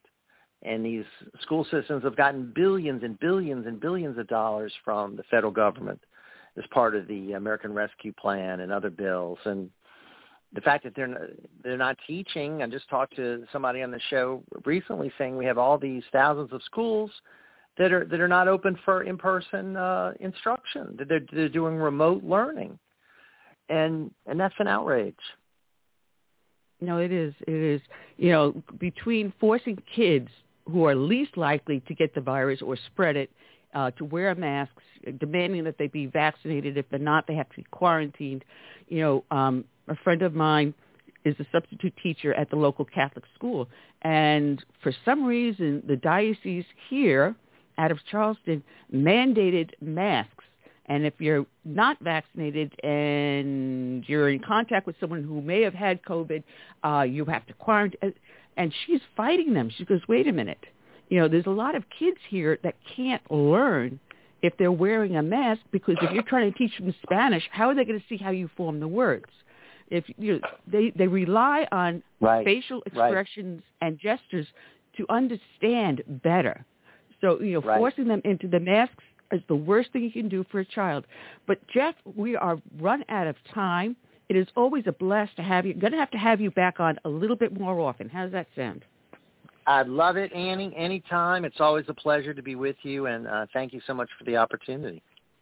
Oh, you know, I always do it right off the top of my head. I'm completely unscripted, so you never know what's going to happen. And and all of your listeners, I'd love for them to check out my website, which is my last name, Crouere, C-R-O-U-E-R-E dot net. And you're the host of Ringside Politics. God bless you. Thank you, Annie. All right check out Jeff Crouere at Ringside po- Politics and his website. I uh, want to welcome onto the show a newcomer. He is running for lieutenant governor out of the state of Pennsylvania, and boy, is that an up uphill climb. want to welcome My Teddy state. Daniels. Good afternoon, Teddy. How are you doing? Good afternoon. How are you? Thank you so much for having me on today. Oh, it is our pleasure. You've got one of the craziest states. You'd think you know, it would be a state of freedom, you know, but like Virginia, you ended up going blue. Uh, but now you guys are trying to take it back, one seat at well, a time. T- yeah, and, and I can tell you this: it's always been a red state. There, there were a lot of uh, election issues that happened in Pennsylvania, as I'm sure the rest of the uh, country knows as well. And uh, we are a red state and, and we're just going to take it back as a red state and end the tyranny that's been happening in Harrisburg. Look, yeah, and you have Harrisburg and Philadelphia are the two that control the state, those two cities, even though the rest of the state may be red. So you got to take back those cities too. Oh, we will. We will. We have Pittsburgh as well. Um, you know, and, and, and I'll tell you this. I think I think the populist movement, I think the America First movement uh, many folks are amped, just amped to come out and vote to where a lot of the RINOs in the populated areas, you know, they're kind of uh, nonchalant in their in their desire. You know, um, we have these roving mobs that have been doing, you know, sidewalk grocery shopping or sidewalk shopping, as I call it, uh, just devastating whole shopping neighborhoods, just doing a free for all. As lieutenant governor, what would you do to try to take back the law and order in those cities? Well, I'm actually a former police officer as well. So what we need so to do I. is we need yes, yes, we need to start refunding law enforcement. We need to stop demonizing and vilifying law enforcement uh, in the media, through politics, and so on and so forth. You know, I can tell you that these men and women have the toughest job in the world out there, and we need to back them. And when you start defunding police, one of the first things that goes is the training budget. And you know, we need we need well-trained, motivated, uh, hard-charging officers on our streets who need to be able to go out, do their jobs, not fear uh, political retaliation, retribution uh, from DAs, from political offices, or even woke leadership within their own agencies. That's a huge amen because I look at my brother in, in blue in New York City and I'm like, we worked hard under Giuliani to take back the city, and what De Blasio has done in such a short time is is criminal. It's absolutely criminal. And oh, you're right. men and women. I've I've lost friends, you know, laid down their lives defending and protecting, and uh, all said now in the media we are completely vilified. We're the bad guys because we're trying to help protect your life and your property, but we're the bad guys. You're right, and, and you look. This is in every major Democrat-run city uh, across the country. Is, is these crime surges? It is unsafe anymore. I think for anybody to live in or go into, and and, and you know I I've been in combat in Afghanistan, and you know that's almost what like these these cities are turning into. They're turning into third world countries. A good friend of mine, who's a Philadelphia police officer, was actually shot twice two days before Christmas he's alive, he's doing well, but like it, it's gunfights every day in these cities against criminals, and it seems that the that the rules and the laws don't apply to the criminals, only to those enforcing the laws. And, And that's so have- true. That's so And then true. the- you- um, yeah, Go ahead, Ann, Curtis. I'll jump in after. I was gonna- Well, I was going to say, yeah, d- DAs that will not prosecute. You've got revolving door justice is what we would call it. You know, is no sooner did you arrest the person, the DA lets them walk straight on out without charges or with lesser charges. And, and it is so frustrating. So how, how does the cop do their job? They basically can't. And it looks like our caller dropped. Uh, hopefully he'll call right back in. Anyway, but this is this is a major problem. So hopefully Teddy will call right back in.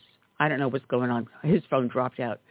Um, but it is frustrating, Curtis. And you were recently up up in uh, Pennsylvania. Yeah, I was going to. So I was going to tell him about my visit there twice in the last two months, and how it's changed. You know, that's that's my hometown, um, my birthplace, and also the birthplace of the Declaration of Independence and the United States Constitution. And for Philadelphia to be um, in a state of chaos, it's almost like Lebanon um, in Philadelphia, and I'm, I'm sure other urban cities like Baltimore and Memphis and and um, Detroit. But um, the thing, the reality is this: law enforcement is not allowed to do their job because of um, this thing called um, profiling, and um, they just think the minority community has been profiled too many times, and um, they told the law enforcement to um, back off. So minor, so-called minor infractions aren't enforceable now, and these people know it, so they they do whatever they want, and they do it without the fear of consequences. So it is it is terrible there because they don't stop with just um, running through a red light or or driving around at night with no lights. They they commit robberies, um, um, break into ATMs, and and you name it, murder, commit murder in broad daylight. I mean, it's worse than the the the fight at you know OK Corral. you know, right now there's an 11 month old baby fighting for its life in the Bronx. And all the mother was doing was sitting at a traffic light with the child and a shooting happens and the child gets shot in the face. It, somewhere along the way, someone has to start screaming, enough is enough. The laws are in place for a reason to protect us, to keep us a civil society. And it looks like Teddy is back. Let's see if we can bring him back on. Teddy, you're back with us. I am. I am. Sorry about that. I don't know what happened. We are running into technical difficulties. Either that or the FBI is tapping my phone again. So Yeah. But, but we're what here. I was going to what I was going to say to you, Teddy, I'm from Philadelphia. That's my place of birth, and Okay. um, I was there twice in the last two months, November and December. And I was, as I was just telling Andy and our listening audience, it was like being in Lebanon. I mean, there's Uh-huh. firefights every day, you know, shootings and and people just being lawless and law enforcement has been pretty much um um handcuffed it for lack of They- better they have. term. They have. You and know, um, and- they're and- not allowed to do their job. You know, they were told to, you know, um back the, you know, stand down because of the racial profiling um, issues that that they have used to neuter law enforcement. So it's like um, anything goes. And you know, when I was a kid, I, I actually grew up in Montgomery County, and we used to go to to Vet Stadium. Uh, you know, we used to go to the old Stadium. Oh yeah. Yeah, we used to go to the, The old Philly. Spectrum. Yep. And you know, obviously the the Philadelphia Zoo. And, and and I'll be honest with you, it's just it's completely out of control down there now, to where I don't know where anybody would feel safe walking around. They don't. They don't. It's a it, it's a scary scary situation, and and I think that's why so many so many people are moving out of these urban areas because of the lawlessness. Well, I have cousins who've been Democrats all their lives, and they are telling me they're going to vote Democrat. I mean Republican because I do educate them and and every chance I can to enlighten them. And I just wish our politicians would do more of that. In other words, don't you know just say you know um, these areas are bad, this that, and other. Put the blame you know to those responsible, and that's mm-hmm. usually these in these urban areas the left and and their politics, the Democrats. And well, and, once and, people and hear that, they're going to start putting two and two together. Why am I voting for this party? And this is the best they can do for us. Well, and and it's not it's not just solely the Democrats. There are a lot of real good men and women who are Democrats, registered Democrats. The Democrats used to be for the working men and women. They used to be for the unions, and they used to be the party of the people. But what ended up happening was the the Marxist ideology and socialism actually infiltrated the Democrat Party and has pushed out most moderate Democrats. Even if you look at the U.S. Senate, you know, you have Joe Manchin and Kyrsten Sinema. They're Democrats. They are far from Republicans, but they are the two that are holding the line in the Senate against the the socialist liberal agenda that they're trying to push. Well, the thing Yeah. I look at is the leadership. I'm not talking about you know um, grassroots Democrats, the you know blue collar worker. I'm talking about the leaders within these um, urban cities. It's their Oh, policies you're right. that are wreaking havoc upon these communities and making people more dependent and um, just entitled, a, a feeling of entitlement. I, I believe you're right. I believe you're absolutely right, and and and it's a lot of the policies that are destroying the cities like Philadelphia. You know, you take a look at Reading, Pennsylvania. You look at Allentown, Pennsylvania. You look at Pittsburgh, Harrisburg, any large Democrat-run uh, urban area. This is what we're dealing with. Well, you know, you mentioned some really interesting cities because they used to be the center of the steel industry. And instead, Yeah. we farmed our steel out to China. And now the skins for our F-35 planes are being made in China. Uh, What would you do to bring the steel industry back to Pennsylvania? Oh, well, th- there's a lot of things that need to happen between the federal and the state level for that to happen. Uh, obviously, we need tougher trade embargoes and trade policies with China, which would need to happen at the federal level. But what we need to do is, is we need to start producing the steel again right here in America. You know, it, it's American steel that built these cities and built the world. The problem is, is China can they can outproduce us with lower quality steel at a cheaper price. So again, you know, there's things that we need to look at in the import export um, on what we're going to hit and what we're not going to hit. And I think steel should be one of those to where we can get the, these plants like Bethlehem Steel, you know, up again. Get these steel mills in Pittsburgh up again. Those are great paying jobs for people. So, and, and, and I think what really happened, and you see this all around Pennsylvania, when the steel industry started to shut down, the uh, quality of life in those areas really started to uh, subside. Yeah, that's that's the other part of it because we had the steel mill here in Georgetown, South Carolina, that shut down a number of years ago. And then you look at the neighborhood when you go through there, and you just shake your head, going, "Why? Why did they let Mhm. this go overseas?" Uh, but that's what our government did. We allowed it to go overseas.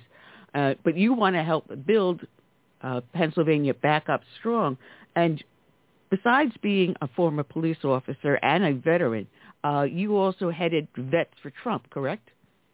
I did. I was the Northeast United States Director of Vets for Trump, and he well during the last election period.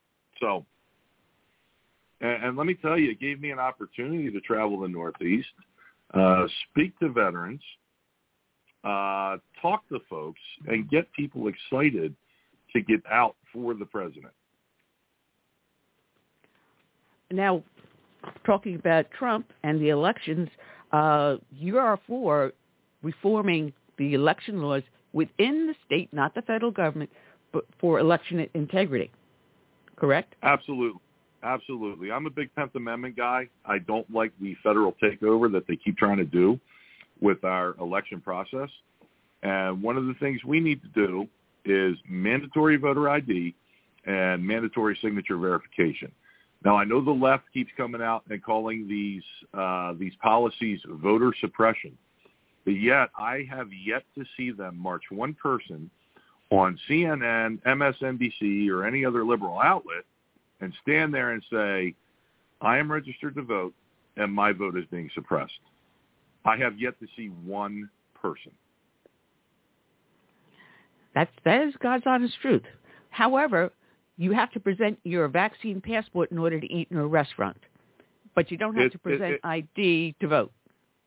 It's crazy, and, and you know they call they call these voter ID requirements racist, but yet when New York City can require a vaccine passport to sit down and eat at a restaurant, and the majority of the ones in New York City who do not want to be or who are not vaccinated is the African American community. So wouldn't the vaccine passports be considered racist as well? That that's my question. It, it, it's like they, they, they spin an argument to fit a narrative. Uh, I was actually in New York City about a month ago with Colonel Allen West. Uh, He was actually running for governor of Texas. And he told me he got up that morning in his hotel, went for a run, and then went to go into a diner to get something to eat. And they wouldn't let him in. And they it wasn't because he was black, it wasn't because of anything else. He did not have a vaccine passport. And he said, you know, our ancestors did not fight and die for the liberties in this country.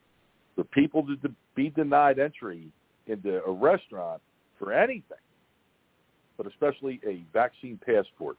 He said it reminded him of when, you know, before the wall came down in East Germany. You know, show me your papers. Um, and it's sad. It's really sad what's been happening to this country. It is. It is. It is very sad. You know, we're trying to fight to protect our First Amendment rights, which they're chipping away at. But in order to do that, we have to also defend our Second Amendment rights. And we're seeing Congress and other laws going into place to chip away at that also. You know, I New York at one point is that you had to have uh, your gun in a safe locked box or have a uh, lock on the guard uh, of it. Uh, you see crazy things where the um, was it the uh, FDA was trying to outlaw uh, the bullets because lead was in the bullets. You Uh-huh. can't have a bullet that had Yep. lead in it. If you remember that a couple of years ago, they will do anything and everything to try to chip away at your Second Amendment rights. Yet there's other states like mine and like in Texas that are pushing back on that one. You're seeing more and more constitutional carry states. Would you like to see Philadelphia being constitutional carry? I would like to see the entire state of Pennsylvania be a constitutional carry state because I'm a firm believer an armed society is a free society. Okay? These gun-free zones, criminals do not follow gun-free zone lines or uh, or laws. Okay? They know that if they enter a gun-free zone, you know, that's posted with signs everywhere, that there aren't any guns in there. And they could go in there with their gun and pretty much do whatever they want. So we, we need an armed society. And, and what I what I truly hate is when liberal politicians try to attack guns as the reason for the crime. And and that's not the case at all. So instead of anytime a tragedy happens, they go after gun laws. Gun laws, gun laws, gun laws. We need to ban guns. You know what? If they just enforced the laws that they already had on the books, we wouldn't have been in the situation that we're in. No, no. But then again, you have individuals like Alec Baldwin who didn't realize that if you cock the firearm and you let go of, you let go, it's gonna fire. I mean, well, and, God bless. My, my 89 year old mom was watching this on TV, and she's looking at me. Goes, really? He didn't know that was going to fire if he released the hammer after you cocked it. What? exactly, and, and and and that's all carelessness. That's all ignorance. Um, but the funny thing is, he was the first one out there standing talking talking out against firearms, and then you know look look what happens. And that was a tragic situation. You know, the a person did lose their life due to Alec Baldwin's ignorance in firearms. You know, uh, you know, my youngest son is four years old. He's got the little Nerf guns and everything else. He knows. You know, don't point that at me or your mom. You just don't do it. And he's like, oh, but there's nothing in it. I said, I don't care. You know, and, and I grew up in a house full of guns, and I learned at a very young age how to handle firearms, and I learned firearm safety at a very young age. I'm saying at about six years old. So you always have to have that respect with guns. And I think if you do have one in the home, you need to take it out. You need to show your child because it's the adage that curiosity killed the cat. If a kid sees it, he gets to touch it with you, whatever the case may be. That kid, like when you leave, isn't going to try to get into the gun safe and be like, "Oh, I want to check out Dad's gun." Um, to be that sense of familiarity with it. Mm-hmm. Well, this is one of the things that I always been a proponent of the ROTC in schools. You know, bring mm-hmm. them back, and you have then an armed mini militia in the school to help protect the school. It, or it might even prevent school shootings by simply no, having the ROTC. I, I, so the ROTC, they and I actually went to a military academy. I graduated from a military academy, and we didn't have um, you know, we didn't have the loaded weapons there or anything else. You know, we we, we did have a rifle team uh, and things of that nature. But all the drill weapons, that's what they were, were were actually drill weapons. They were they were non-fireable weapons. Um, I do like the ROTC idea back in the schools. And the other thing that I would love to see more of is the vo-tech programs and trade schools. My father was a brick and stone mason. He went to a trade school. And I, I think for years in school, you were always taught, go to college or get good grades in high school, go to college, get good grades, and then you could end up working for somebody else. And it was always, oh, it's the dumb kids that went to the tech school or the dumb kids that went to the trade school. And, and these were from liberal guidance counselors back then. And you take a look at where we are today, boy, we need tradesmen. We need craftsmen. Oh, yeah. Yeah. And, and those are the big money professions now. Yeah. Try to get a handyman. Try to get mm-hmm. a handyman to do anything around here. Unless you've got those basic skills, if you own a home, your home's going to go into complete disrepair unless you're able to get a competent worker in there, a plumber, a welder, a carpenter. You know, these are necessities in our society. And not everyone is college material and they may be having a brain of an Einstein, but they may not be a college candidate. Maybe their genius is in something else, in creating through welding or I've seen some beautiful carpentry work done. You try to get oh, someone absolutely. to do that today, and that is a craft. That is an art to do. I'm sorry. But also, I, I, I think I think one of the issues that that we have fallen victim to in society is putting college at the end all be all, you know, to where I'll be honest with you, I think it takes more of a skilled person to, you know, a cognitive thinker to make it through a trades program today than it would be a, a four year institution. And and we do. We need so many more of those people out there. That that we do, that we do. And I had one more question for you, and I was just trying to remember what the heck was going. Oh yeah, uh, illegal aliens being dumped in your state, courtesy of the Biden mm-hmm. administration. Um, would you do something like DeSantis does, round those guys up and ship them back? I would ship them right back. I would drive the bus. Like that. that that's how. That's how serious it is. You know, uh, I actually it happened right in the area that I live. I did a live video with the woman who actually took the photographs and recorded all this stuff. You know, I had I had sources inside the airport who were filling me in on when the next flights are coming and going, and and, and we actually brought that story, um, you know, a lot of attention here in in Pennsylvania, And because of that, they are now no longer bringing them to our airport. They're taking them to another airport. So now what needs to happen is we need to keep drawing attention to that to where they don't land in Pennsylvania at all.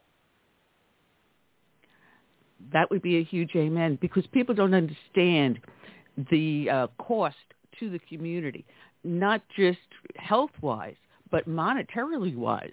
The cost the taxpayers have to absorb: Section 8 housing, clothing, yep. food, education, medical care. You know, it, it's nonstop, and each one of these people is costing the taxpayers hundreds and thousands of dollars in the long run. No, you're right. You're right. There's no doubt. There's no doubt. And you know, we need to take, and that's why I, I love saying America first all the time. Is we need to take care of our own first. You know, it's not that I'm not a humanitarian and I don't have a heart and I don't care about the rest of the world, but we need to take care of our people, and, and that's the most important thing. That is. That is. Now, people can find you where? Uh, TeddyDanielsPA.com. They can find me on Facebook as Teddy Daniels and on Twitter at Teddy4PA. So again, we're we know Pennsylvania is a red state, and we're looking to turn it red again. Well, let's let's hope from your lips to God's ears, and maybe we find somewhere along the way another Terry Bradshaw. what do you think? That'd be great, wouldn't it? oh man, I see him doing those TV commercials about the uh, the, the walk-in uh, showers, and I have to crack up because he is he is a character. He is. He definitely is. I, I grew up on on Terry Bradshaw, so yeah, I've, I've always been a big fan of his. He's nutty as a fruitcake, but that's great. That's why we love him so much.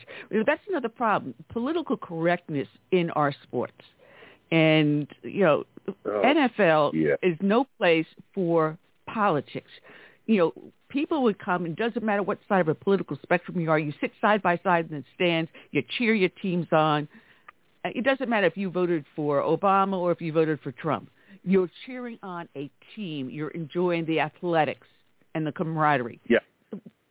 So and, and I we've think got the organi- the organizations themselves that created that divide. You look at the NBA, the the NFL, the Major League Baseball.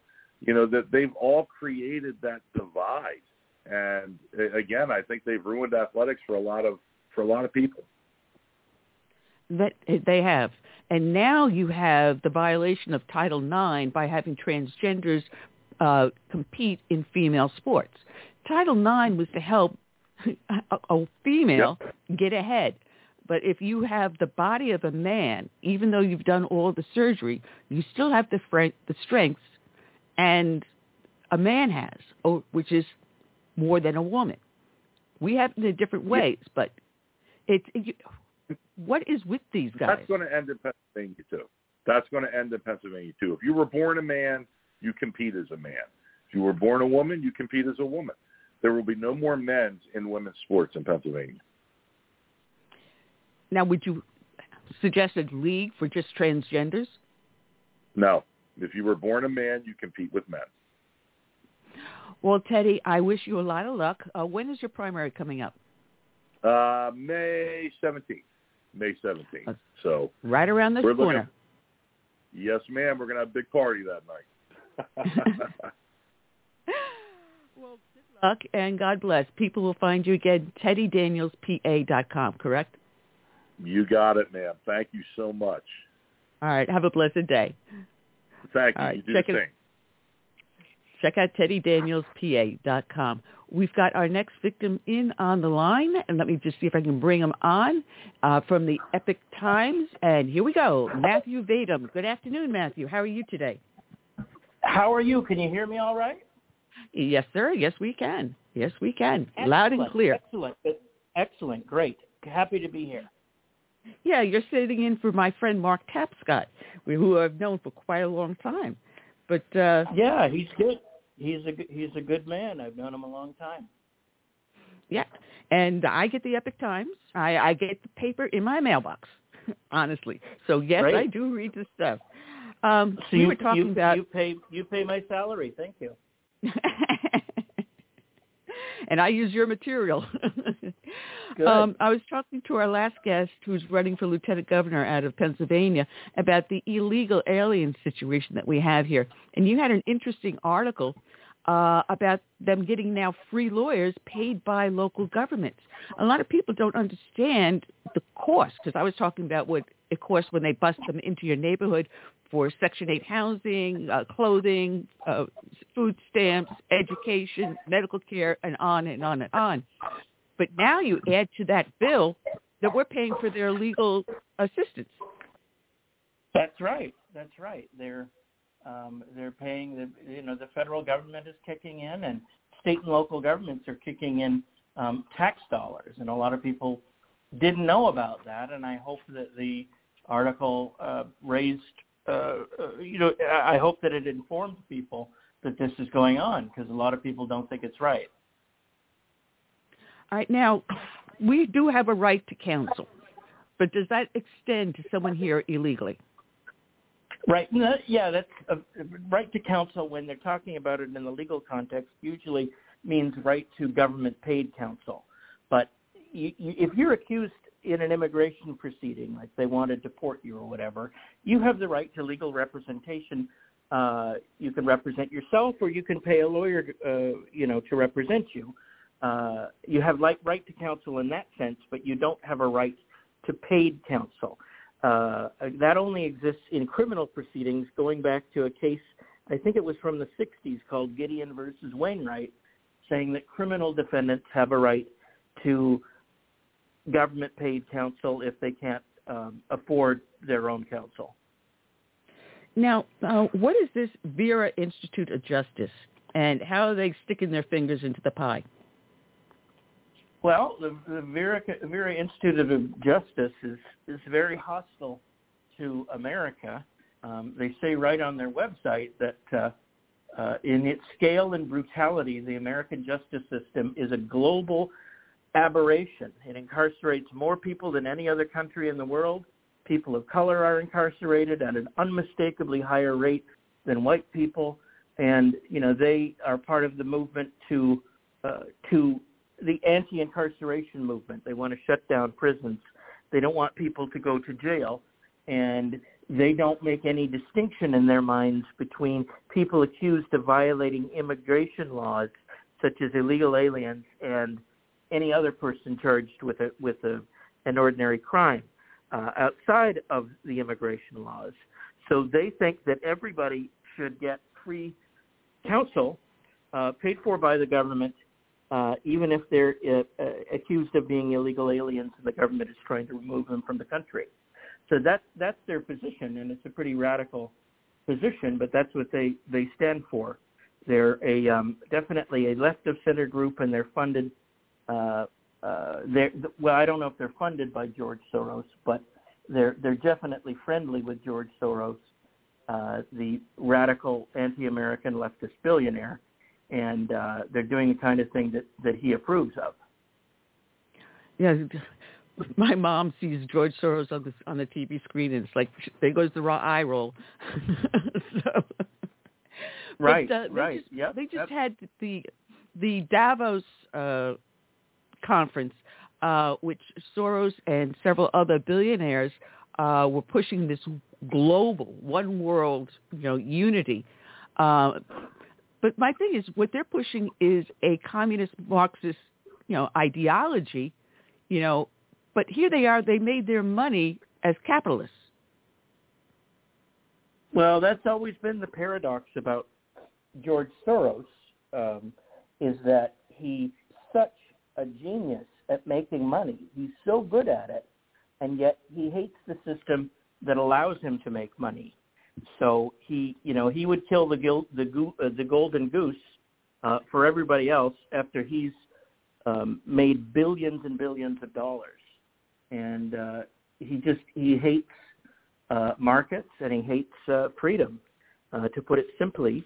And so do these other um, do-gooder billionaires who go to the World Economic Forum meetings in in Davos, Switzerland.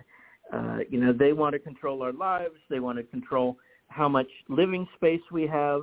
Uh, like in America, through the, their promotion of Agenda 21, Uh, not, they they want us to not eat meat because they think meat, uh, the production of meat, you know, cows and what have you, is um, producing too much carbon dioxide and and uh, changing the climate and destroying the planet.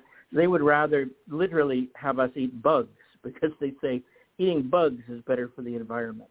So they they have a lot of radical ideas that that would not go over well in American society, and yet they have support among elite um, left-wing globalists like George Soros and uh, and people like Bill Gates.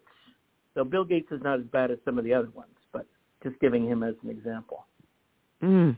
And it, I was watching some of the clips on that, and they are uh, really radical, and yet people entertain it. And matter of fact, Fauci testified before them. What does Fauci have to do with Davos?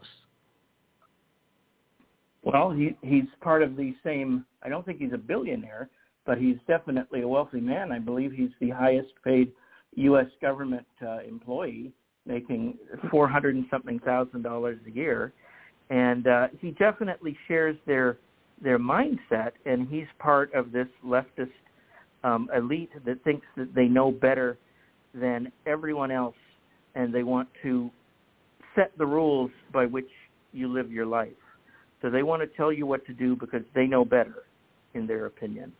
So that is, and, and Fauci is an inspiration to many of them because he's been doing this sort of thing for a long time and getting the science and the facts wrong uh, for decades, like going back to when uh, the AIDS crisis began.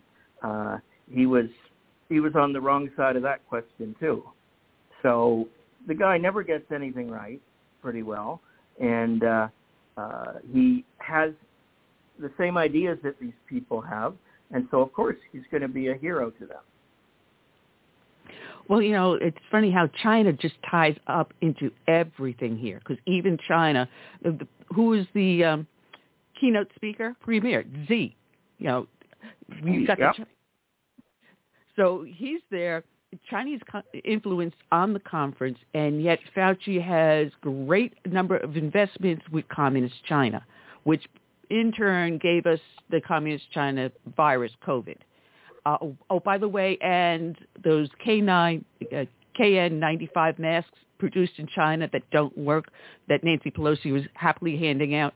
Uh, it, it's one huge incestuous relationship here. Well, it is, yes. And Fauci was also apparently directing grants to the Wuhan um, Institute of Virology that uh, helped to create that that apparently helped to create the uh, the coronavirus. And uh, they, you know, there's there's a lot that we don't know yet, but what we do know is is pretty damning so far. And so clearly Fauci is is more part of the problem than he's part of the solution. Uh, mm. He's been involved in this kind of thing for a long time. Yeah, it's funny because now uh, England came out of lockdown, and one of the head uh, people with the the vaccine saying, "I don't think we need to vaccinate anymore. It's, it, it's don't worry about it." So you know there are countries that are opening up, but yet Fauci would like to see us still remain a locked up nation. Um, talking he, about like that, us to be like Australia, which has turned into into oh. into a totalitarian country, and New Zealand as well, where they, they regulate people's. You know, at least in I'm not sure about New Zealand, but in Australia, you if you they'll have apps and electronic uh, devices, and and if you are in a place that you said you were not going to be, the police will come out and uh, you know ticket you and. uh and make you move. And so it's just it's just crazy. It's the kind of thing that I think Americans would would never put up with. But who knows? Americans have been amazingly um, uh, passive when it comes to most of these COVID-19 lockdown restrictions and measures that that have been put in place in a failed effort to slow down the progress of the of the of the virus. Now, just recently, the Supreme Court made a split decision on the vaccine mandates. And I constantly hear, well, why do you have the mandate still with hospital workers, with the, those in the medical field, but everyone else, you know, you don't have to have the mandate. What makes it different, and why did they make these two separate decisions? Because um, Chief Justice Roberts, who is not a reliable constitutionalist, he's what some call an institutionalist. His he sees his function as to protect the Supreme Court, and uh, Justice Brett Kavanaugh voted with the liberal justices, uh, Breyer, Sotomayor, and uh, Kagan, uh, to to uphold the HHS mandate, uh, forcing people who work in healthcare and hospitals and so on um, to be vaccinated. And they thought that that was justified on public health grounds, but they thought that the other mandate that was uh, uh, enjoined, it was put on hold six to three, and in that case, Roberts and Kavanaugh and all of the conservative justices thought that that was a bridge too far, that it wasn't directed at um, uh, that that that uh, OSHA, the Occupational Safety and Health Administration, um, did not have the authority to regulate public health, and so that's why they um, enjoined the operation of that um, the the private sector uh, vaccine mandate.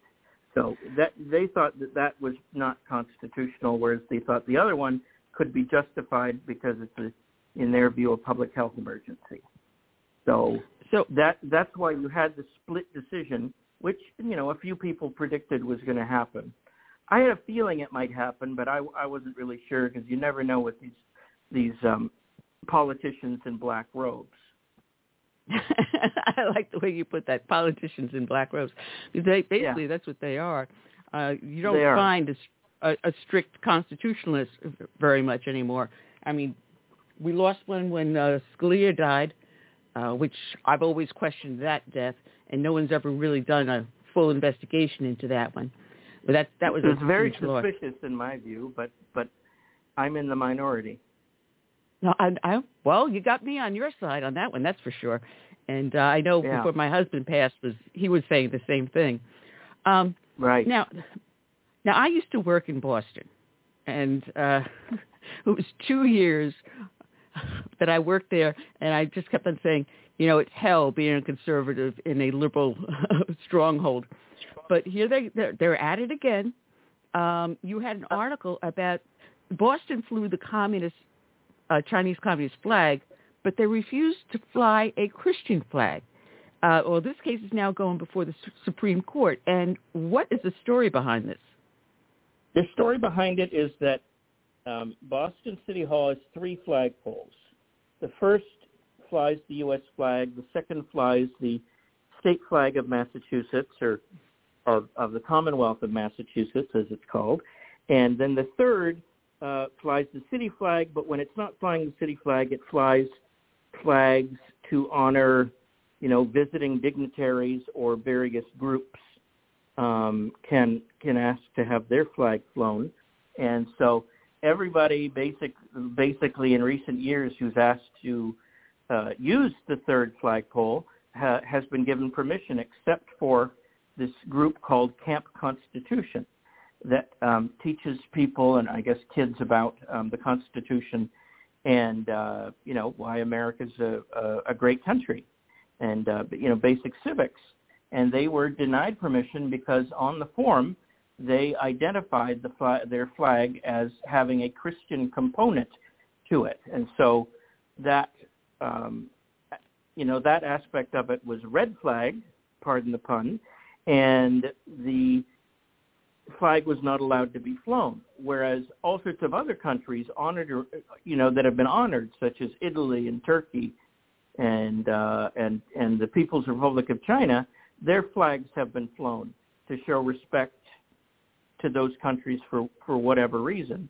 And so people, some people, a lot of people think that it's that it's a very strange policy that allows uh, a, a country that is, uh, if not a, our, our official enemy, at least our unofficial enemy, very hostile to United States interests, to have the communist Chinese flag um, flying. And they said this doesn't make any sense when you're just having a harmless group that is, uh, uh, you know, that is is supports Christianity, Camp Constitution, to have their flag flying. You can't have that, but you can have the um, the, the communist Chinese flag flying, and they think that that's uh, that's unfair and it doesn't make any sense. And the justices are, you know, I don't like to predict what the Supreme Court's going to do, but you know, it really from listening to the oral arguments and then writing an article about it, it seems that uh, that uh, policy is going to go down in flames. Boston is going to lose because they had a really rough time in the hearing, and uh, the justices, for the most part, did not seem sympathetic um, to their arguments. They thought their arguments were sneaky and uh, hypocritical. Um, Samuel Alito accused the lawyer of Boston uh, for Boston, I believe, of reverse engineering his rationale for why um, they couldn't fly the, the Camp Constitution flag that, that has a Christian cross on it. So it, it's a it's a hypocritical, uh, weird policy, and the Supreme Court justices grilled uh, the lawyers thoroughly in it. And so my guess, and you know I could be wrong, I've been wrong before, but my guess is that the Supreme Court's going to rule against Boston, and Boston's going to have to change its policy and allow all flags to go up, or they won't want to risk um, a Christian flag going up, so they'll just stop stop allowing all groups from using the third flagpole. So that's what I suspect is, is going to happen there. But um, it, it's it's a strange situation. Boston uh, although it's the birthplace of liberty in the United States, it was the home of the um, the Boston Massacre, 1770, that uh, helped to set the stage for the Revolutionary War a few years later, and uh, had all sorts of great patriots in it more than 200 years ago. Nowadays, it's not too friendly to liberty. So I'm, I'm not surprised that Boston would have such an such an odd anti uh, uh, liberty uh, rule in place, uh, putting unusual restrictions on who can who can have their flag flown. You know, it's funny because if you think about it, a lot of the countries uh, around the world have some sort of religious symbol on their national flag, whether it's the crescent of Islam or the cross of Christianity. So if you're flying that country's flag, you're flying also something that has a religious symbol on it, right? Right, but I guess they would argue that the national implications of it are, are different. The nationalistic implications are different. But yes, you, I'm sure you're right. A lot of the flags do have a history um, associated with Christianity. You know, look at all the all the Scandinavian flags have crosses on them. All the Finno-Scandinavian flags. You know, Finland, Denmark, Sweden, Norway, Iceland all have what looks like a Christian cross, uh, you know, turned on its side, uh, and there are other countries too that uh, where the flag um, has something to do with uh, Christianity or has Christian symbols on it. So, you know, it's it's it's an odd policy, and uh, and I think it's probably going to have to end. But we'll see soon enough when the Supreme Court rules. Well, now there's one article that had my uh, I apologize. My eyes glazed over. You start talk, talking finance, and I'm like, all right, what, huh? Uh, so I'm really great at math. It's just that for some reason, but Ted Cruz is has a uh, a lawsuit going on dealing with campaign finance. Now, I was trying yeah. to understand this. He loaned his campaign some funds that was ten thousand dollars more than he was allowed to and then there was something about being repaid and it's being challenged. I'm, I wasn't completely understanding where this was coming from. What's going on here? Okay, okay. The way it works, it's he's allowed to lend as much money as he wants. It's not limited. However, there is a rule in the uh, in the campaign uh, the federal campaign finance statute. Uh, I guess, guess it's called the the BCRA, the Bipartisan Campaign Reform Act um, that allows those loans to be repaid but caps the repayment at $250,000. So Cruz admitted he deliberately lent his campaign two hundred and sixty thousand so that the he could test this in court. And then he was told he could not pay back the ex, the other ten thousand, and so then he he uh, filed a complaint with the FEC and lost, and then uh, earned the, the legal right to bring the case before the Supreme Court. So th- that's what the argument is. And um, the other side says, the government said that this was an anti-bribery rule, that you can't pay back more than $250,000 um, out of your, uh, I guess, their post-election funds, because if you give money to some a candidate after the election, really it's a bribe, and that that shouldn't be allowed. So you had to cap that at 250,000. That was their reasoning which you know, and Cruz and other people have argued. Ted Cruz and other people have argued that you know money is fungible, and you can't you, you can't just separate the post-election funds from the pre-election funds, and and so that's where a lot of the, the confusion is. And the Supreme Court in the past has ruled that uh, whenever the free speech, political free speech, particularly free speech pertaining to elections is dealt with, um, they have to be um, uh, they have to show a lot of deference to to freedom in this case. I don't know if that's the best way to put it, but they have to they have to apply a strict level of scrutiny to the law because it it it imposes restrictions on the First Amendment, and money is part of money in in the campaign finance world, money is part of speech. It's considered to be a, a type of speech. You know, you can't run for office without setting up a campaign office and spending money for ads and employees and a campaign manager and what have you. And so that's why um, you know they take this so seriously. The court does, and the you know it seemed it seemed the Supreme Court seemed pretty hostile to the Federal Election Commission. So I would guess that Ted Cruz is going to win there. But again, I've been wrong before, more times than I can count. So so we'll see. But they did not seem sympathetic to the FEC argument, um, which which did seem strained at times.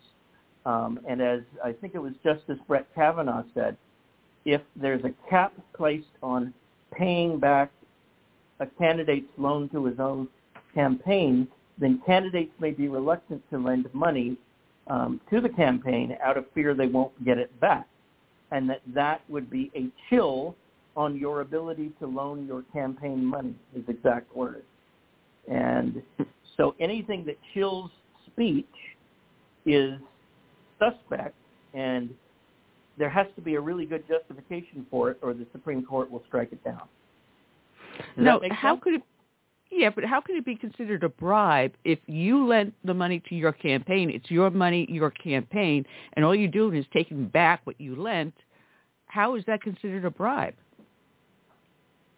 Yes, some of the justices pointed out that they said that the government was making the ar- the, the argument that the money coming back um, was was akin to a gift, but then Cruz's lawyer at the hearing, Charles J. Cooper, said that that doesn't make any sense because Cruz isn't um, enriching himself. Actually, it was Justice Amy Coney Barrett who said that that that Cruz was pointing out that the ten thousand dollars doesn't enrich him. Um, it simply makes him whole again, legally speaking. He's no better off than he was before. It's repaying a loan. It's not him lining his pockets. It's his own money. So again, um, that that was looked at.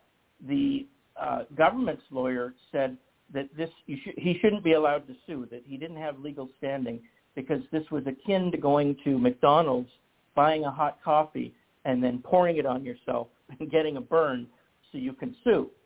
And the other justices, or one of the somebody else, I think it was Cruz's lawyer, said, um, "You've always had the right in America to break a law that you consider to be unconstitutional, and then use that as the basis to challenge the law.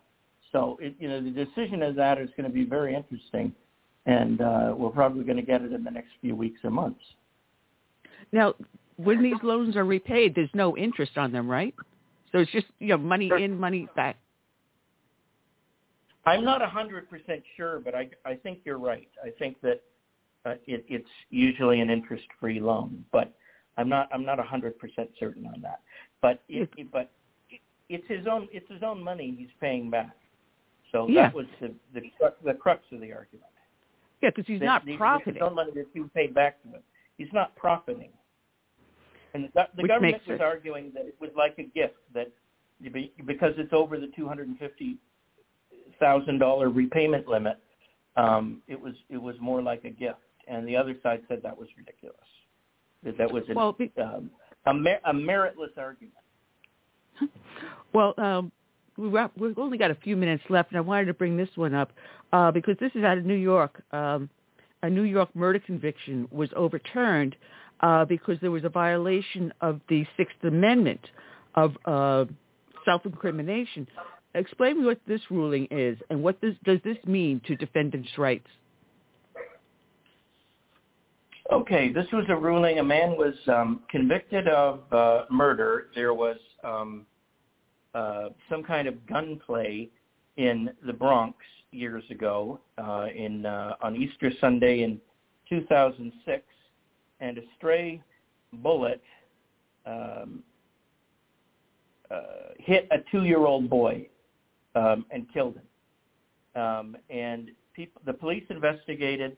They found that somebody was involved. This case is called Hemphill versus New York. It was heard by the court uh, uh, on January 20th. And the thing was that the police investigated. They found one guy named Nicholas. Uh, they found that one guy named Ronell Gilliam was involved, and that Nicholas Morris was at the scene. Three witnesses in a police lineup identified Morris as the shooter. Morris's apartment was searched, and bullets uh, were found there. Um, but later, um, when they checked DNA found at the scene, they found that this other fellow, Gilliam's cousin, Darrell Hemphill, that fibers from his sweater were at Morris's apartment. And then somehow they went from that to convicting him. And um, they they didn't have a witness present in court for reasons that have not been explained. This fellow um, Morris, Nicholas Morris, did not testify in court. He was outside the United States. Nobody seems to know why, and so they used the transcript when he when he um, allocuted uh, uh, a guilty plea. He he gave a formal statement to the court saying that um, he was guilty and explaining what he did and so on. So they just used the transcript from that um, against Hemphill and convicted him on the basis of that transcript, which on its face doesn't seem fair. The um, you have a right under the Sixth Amendment to confront witnesses um, that are testifying against you and to cross-examine them. That's that's pretty basic um, under under the Bill of Rights, the Sixth Amendment's um, confrontation clause, as it's called. And so uh, they argued that this was this was wrong, and uh, the court agreed, eight to one. And Justice Sonia Sotomayor, uh, who was born in the Bronx, described the confrontation clause as one of the bedrock constitutional protections afforded to criminal defendants. And the clause requires that the reliability and truthfulness of the audit of the evidence has to be able to be tested by cross-examination. You can't just bring in some stale, you know, transcript of somebody admitting guilt in some other case and then using that to convict somebody. So they um, they struck it down, and uh, the conviction, the murder conviction, uh, I'm not sure what happens then. It's not it's not clear cut. The Supreme Court sent it back to the appeals court, and then the appeals court will then will have to enter a judgment consistent with the Supreme Court ruling, and then I guess New York will have to decide whether it wishes to try this fellow, Mr. Uh, Darrell Hemphill, again, or if it is, you know, going to do something else. But um, so, you know, Darrell Hemphill, I don't know if he'll be freed, maybe on bond or bail um, before his new trial, but I would guess that he's going to get a new trial and that they will actually have to produce um, you know, real evidence instead of just a transcript, which is treated as hearsay evidence, as unreliable evidence normally. Um, so uh, that was eight to one, and then Justice Clarence Thomas dissented. He was the only dissenter of the nine, and said uh, because Hemphill didn't raise the issue earlier, early enough, the Supreme Court had no jurisdiction to review that court's decision. Uh, and I think Clarence Thomas is a brilliant man, but I'm not sure what he's thinking there. So I, I, don't quite I don't quite understand his reasoning, but that was his reasoning. And so it looks like the fellow's going to get a new trial, and but we'll have to wait and see what the Bronx District Attorney and what you know what New York State wants to do about that. So that's what that was about. This was a vindication of the Sixth Amendment's um, um, the right to um, cross-examine uh, prosecution witnesses in criminal trials. Well, so Matthew, this, it has been not, a this is not a case of like liberal, liberal judges being out of control. I think this was actually a sensible decision. Well, Matthew, it has been a pleasure having you here. And if you see Mark, just tell him I said hello. Um, you can be found at the Epoch Times, and you cover the court and the justice system. So thank you very much for you know teaching me some lessons today. Hey, you're very welcome, and I hope I I hope it broke I broke it down, boiled things down, and made them understandable, because that's the hardest part of my job is translating this legalese gobbledygook into plain English. well, it's either that And or I it's, call my sister. It's who- a, it's a it's a and it's quite a task every day. well, either that or I call my sister, who happens to be an attorney too. So, oh, thank oh, you but very attorneys much. are often the often the worst at explaining things. My father's an attorney too, so you know. but uh, but yeah, the attorneys. Yeah, God love them, but uh, you know they're not born writers or born raconteurs. okay. God bless you for the hard work you do. Keep us informed. Thank you. Okay. All right. Matthew Bye. Vadum of the Epoch Times. And now we got our final victim in on the line here today. New to the show, Dr. Jay Greene. Good afternoon, Dr. Greene, with the Heritage Foundation Center for Education Policy. Good afternoon. Thanks for having me on your show. Oh, it is our pleasure. Our pleasure at all. Um, everyone's talking about this uh, attack on the Texas synagogue. And so many balls have been dropped. And the more we learn, the angrier the American people should be. There were so many warning signs, but none of them were heeded by the Biden administration. That's right. I mean, a big a big problem here is if you refuse to identify and name your enemy, then you don't mobilize the resources of the federal government to protect people uh, from those enemies. And I think that this is an example, unfortunately, of that. Um, and so the the Biden administration has has chosen to focus on uh, domestic terrorism and white nationalist groups, um, and also has used uh, the the um, uh, FBI to target protesting parents uh, at school boards as, as another priority. And what they've been missing here, unfortunately, is is the the threat of overseas extremist groups, particularly coming from radical Islamist groups. You know, uh, under the Obama administration, veterans were considered uh, terrorists. Uh, Tea Party uh, uh, groups were considered terrorists.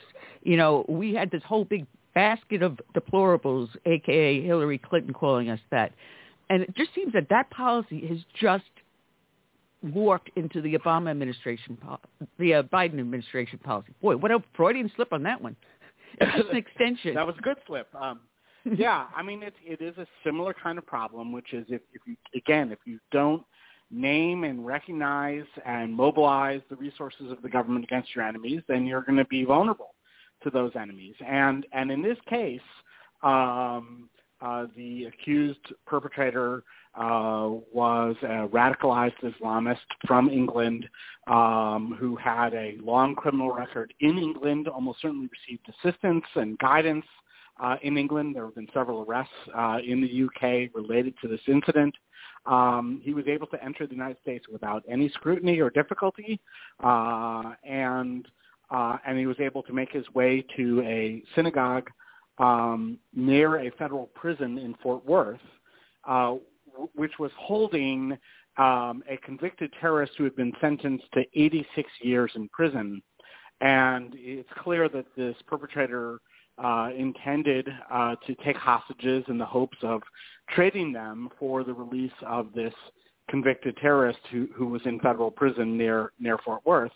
Um, in addition to, to hoping to free that person, the, the perpetrator also uh, went on rants about how he wished to kill Jews. Um, and the terrorist who was in prison for 86 years also made repeated speeches at her own trial about how uh, she didn't want um, any Jews to serve on the jury, um, uh, uh, and that America was uh, was being controlled by Jews. And so um, the anti-Semitism here is also quite clear. And yet the Biden administration refuses to acknowledge that they know the motive of the perpetrator. I mean, the, the perpetrator told us. Um, uh, we people could hear it in a live stream of the synagogue services that were occurring when the perpetrator entered the building and took over.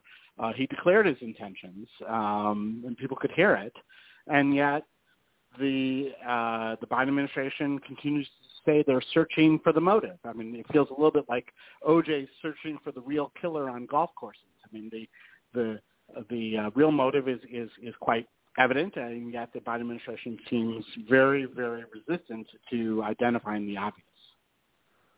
You know, I'm, I'm still trying to figure out why the Council on American Islamic Relations still exists, because we know that they are a terrorist linked, and you know this uh, terrorist that is due the 86 years. Uh, I'm going to mispronounce your name, Aafia Siddiqui, uh, known as Lady Al-Qaeda. right, yeah.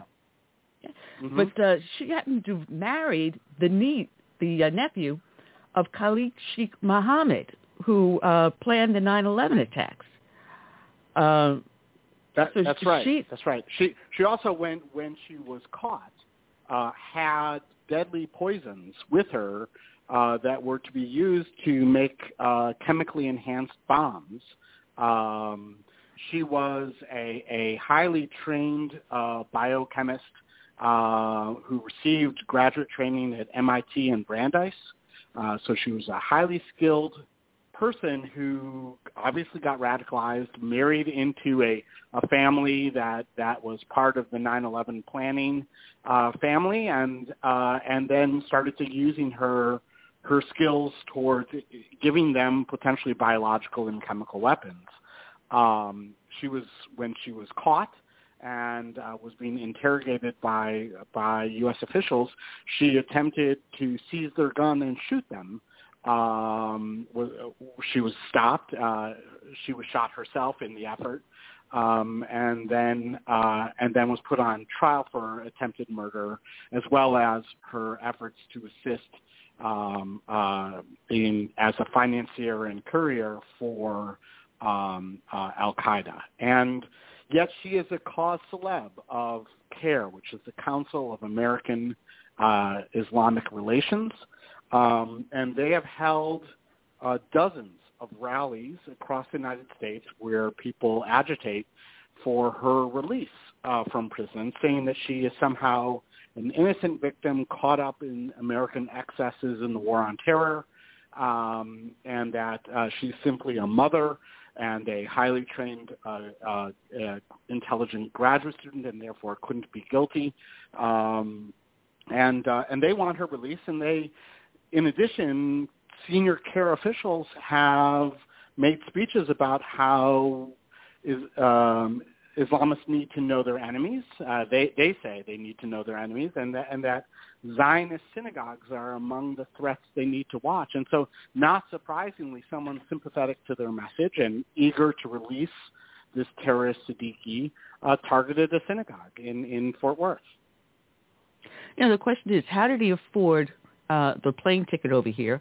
Uh, and as I understand, uh, he was in a homeless shelter in Texas, and yet somehow or other he was able to, you know, uh, obtain a gun. Um, there's there's so many questions around about this guy.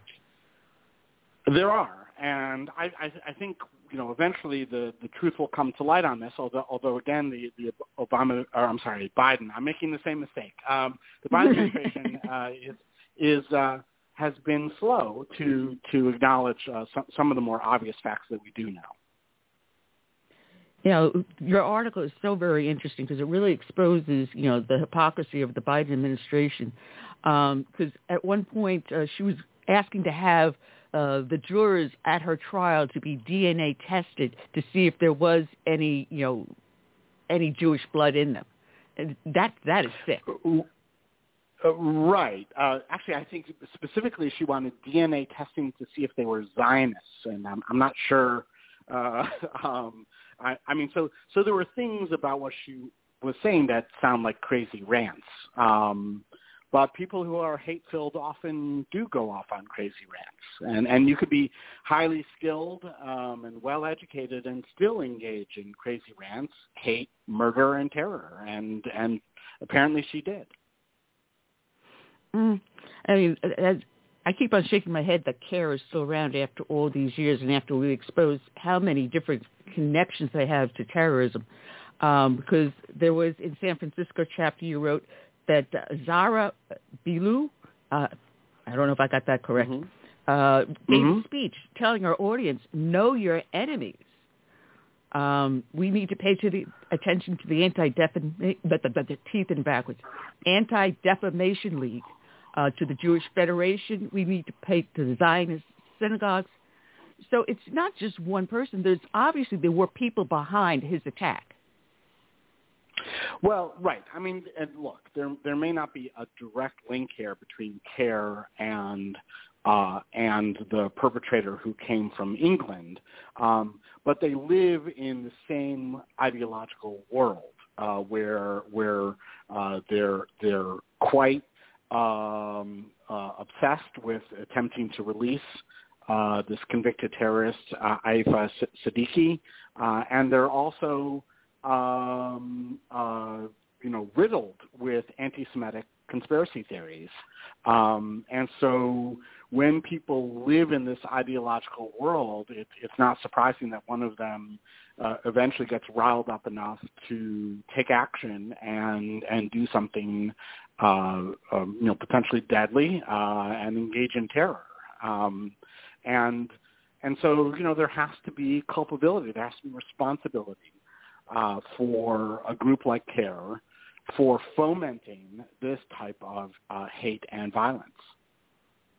Yeah, if you if you happen to be a parent, you know, going after your school board because you don't like uh, critical race theory being taught in school, you're the domestic terrorist.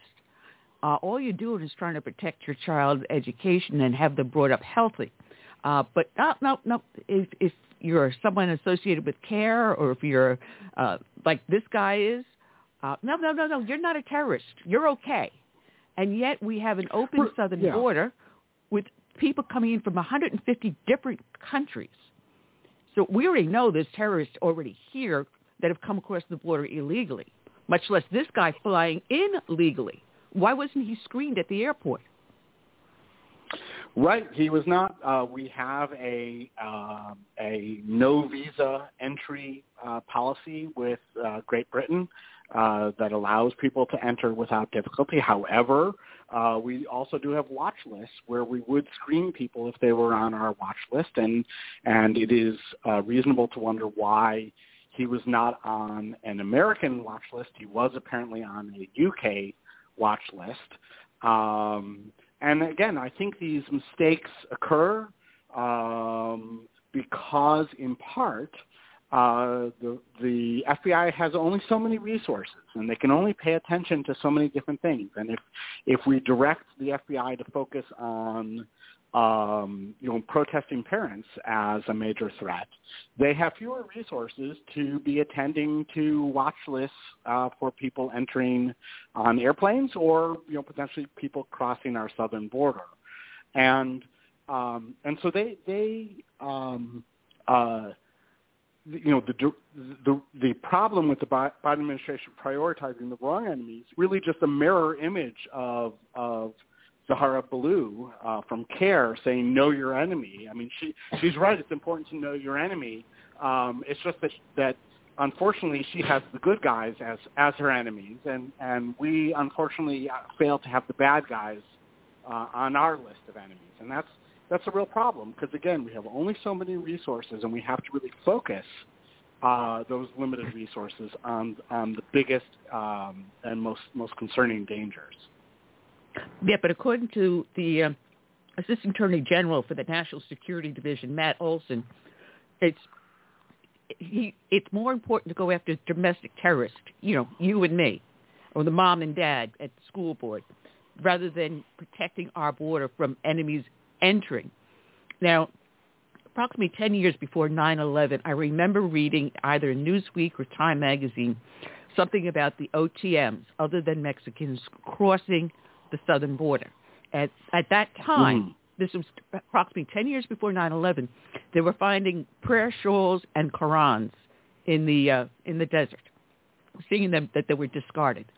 So 10 years before 9/11, we knew that we were having terrorists coming across our southern border. We did nothing. 9/11 occurred. We now have a wide open border now under President uh, Biden, and we know that the number of people coming over the border has increased from 150 countries. Why would we not assume that we have terrorists that have crossed over that are Islamic extremists? Why would we not assume well, look, that we already I mean, have an army? Clearly, Sure, sure. Clearly, the Biden administration um, is in the bad habit of using federal agencies um, uh, uh, for political priorities. And so the targeting, the scrutiny of protesting parents is to clamp down on a, a, a an increasingly successful political movement by organized parents to regain control over their local schools. Um, and that movement, uh, you know, culminated in the upset victory of, of Governor Youngkin in Virginia. Um, and the Democratic Party sees this threat um, to their political interests of of a, a mobilized group of parents uh, turning out to vote, um, uh, defeating Democrats at the polls uh, if they if they are determined to um, uh, stand in the way of parents educating their own children, and and that you know to to stymie that political movement, um, the Biden administration directs federal resources to scrutinize those protesting parents. Now, now mind you, it's possible that parents get irate and some parents lose their heads and say things that are intemperate or even potentially illegal. Um, but it doesn't require the FBI to manage people saying intemperate things at school board meetings, right?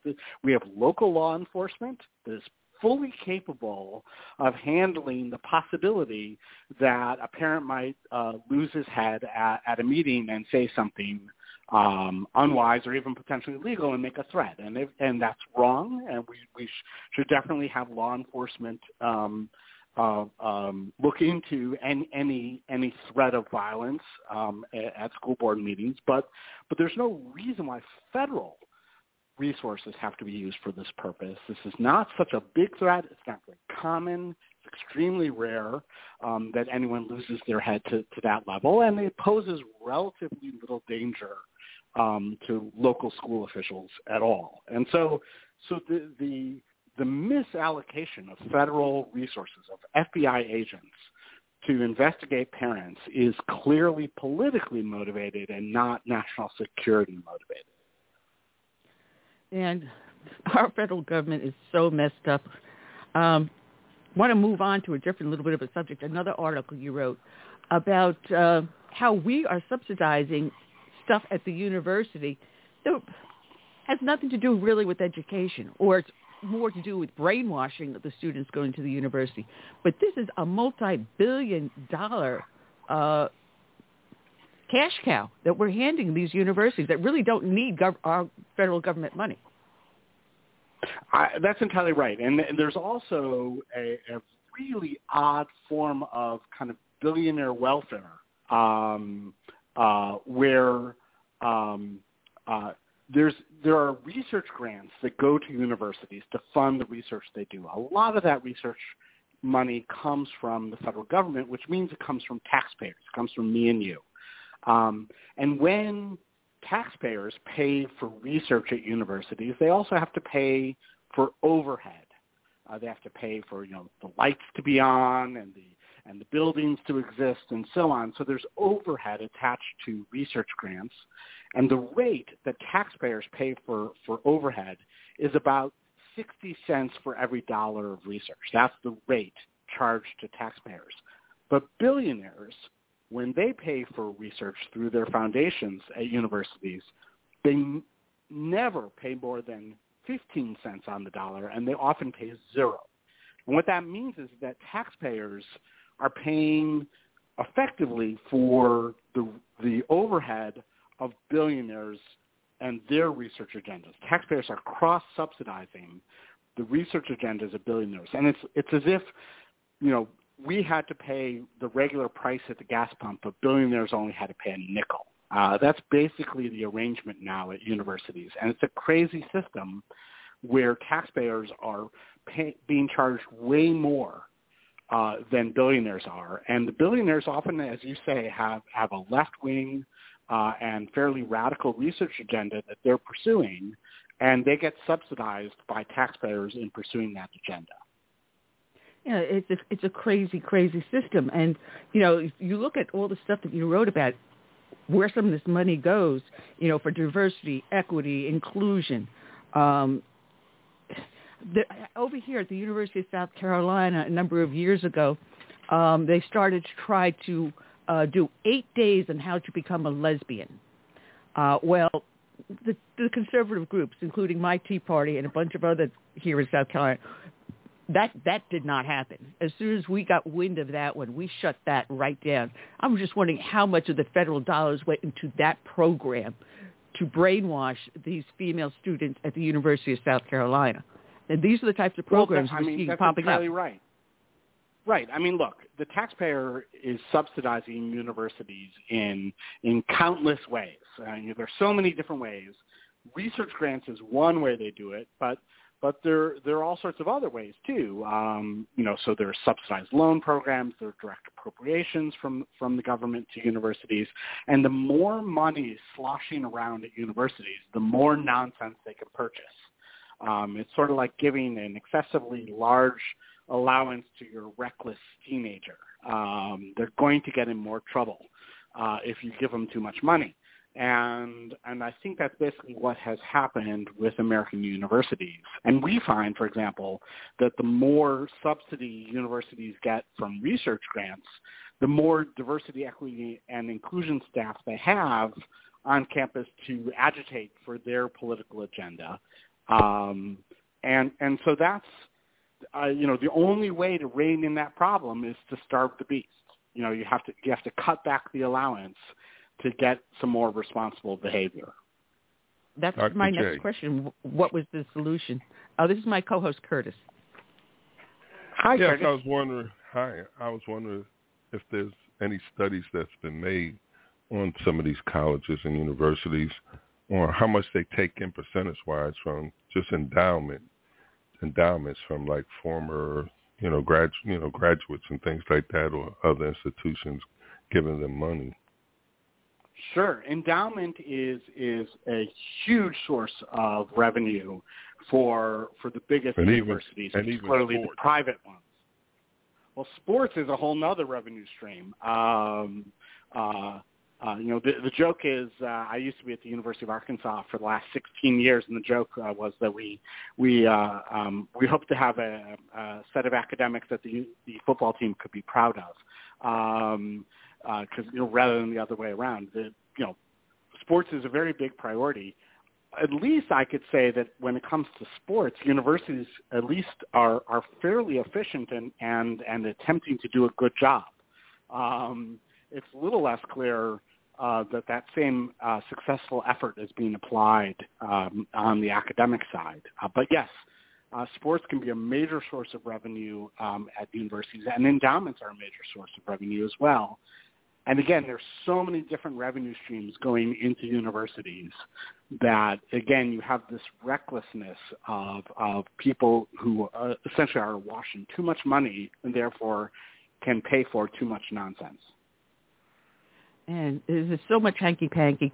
Uh, but people can find you over at Heritage Foundation, uh, where you are this uh, working a research fellow for the Center for Education Policy. Dr. Jay Greene, thank you for joining us. And uh, anytime you want to come come back on, tap on Tom's shoulder and say, "Hey, get me on the end of the show."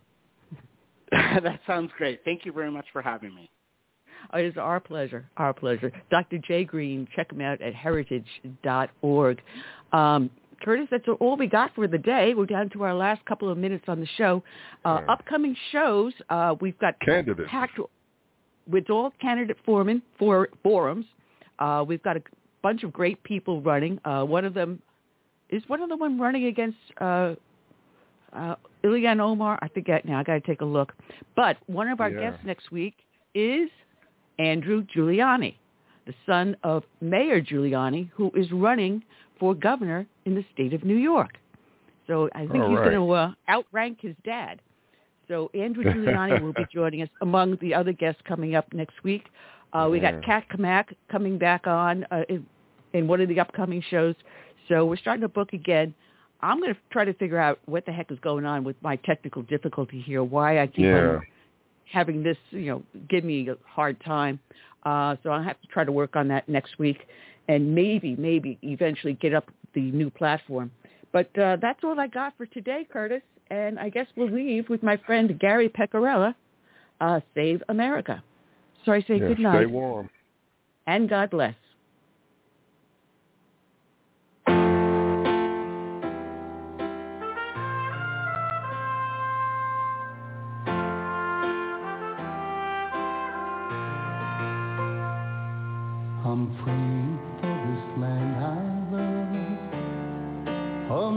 America, America, the home of the free.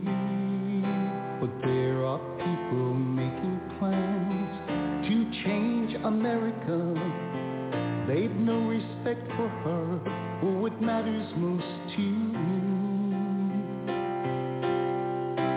That's why I stand for the flag and I kneel at the cross.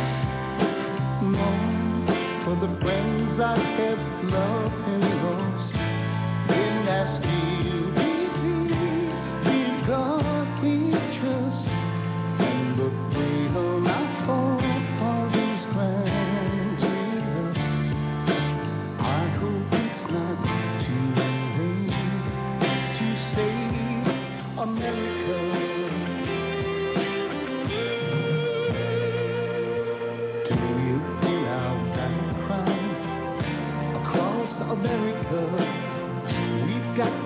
her. You know it's up to me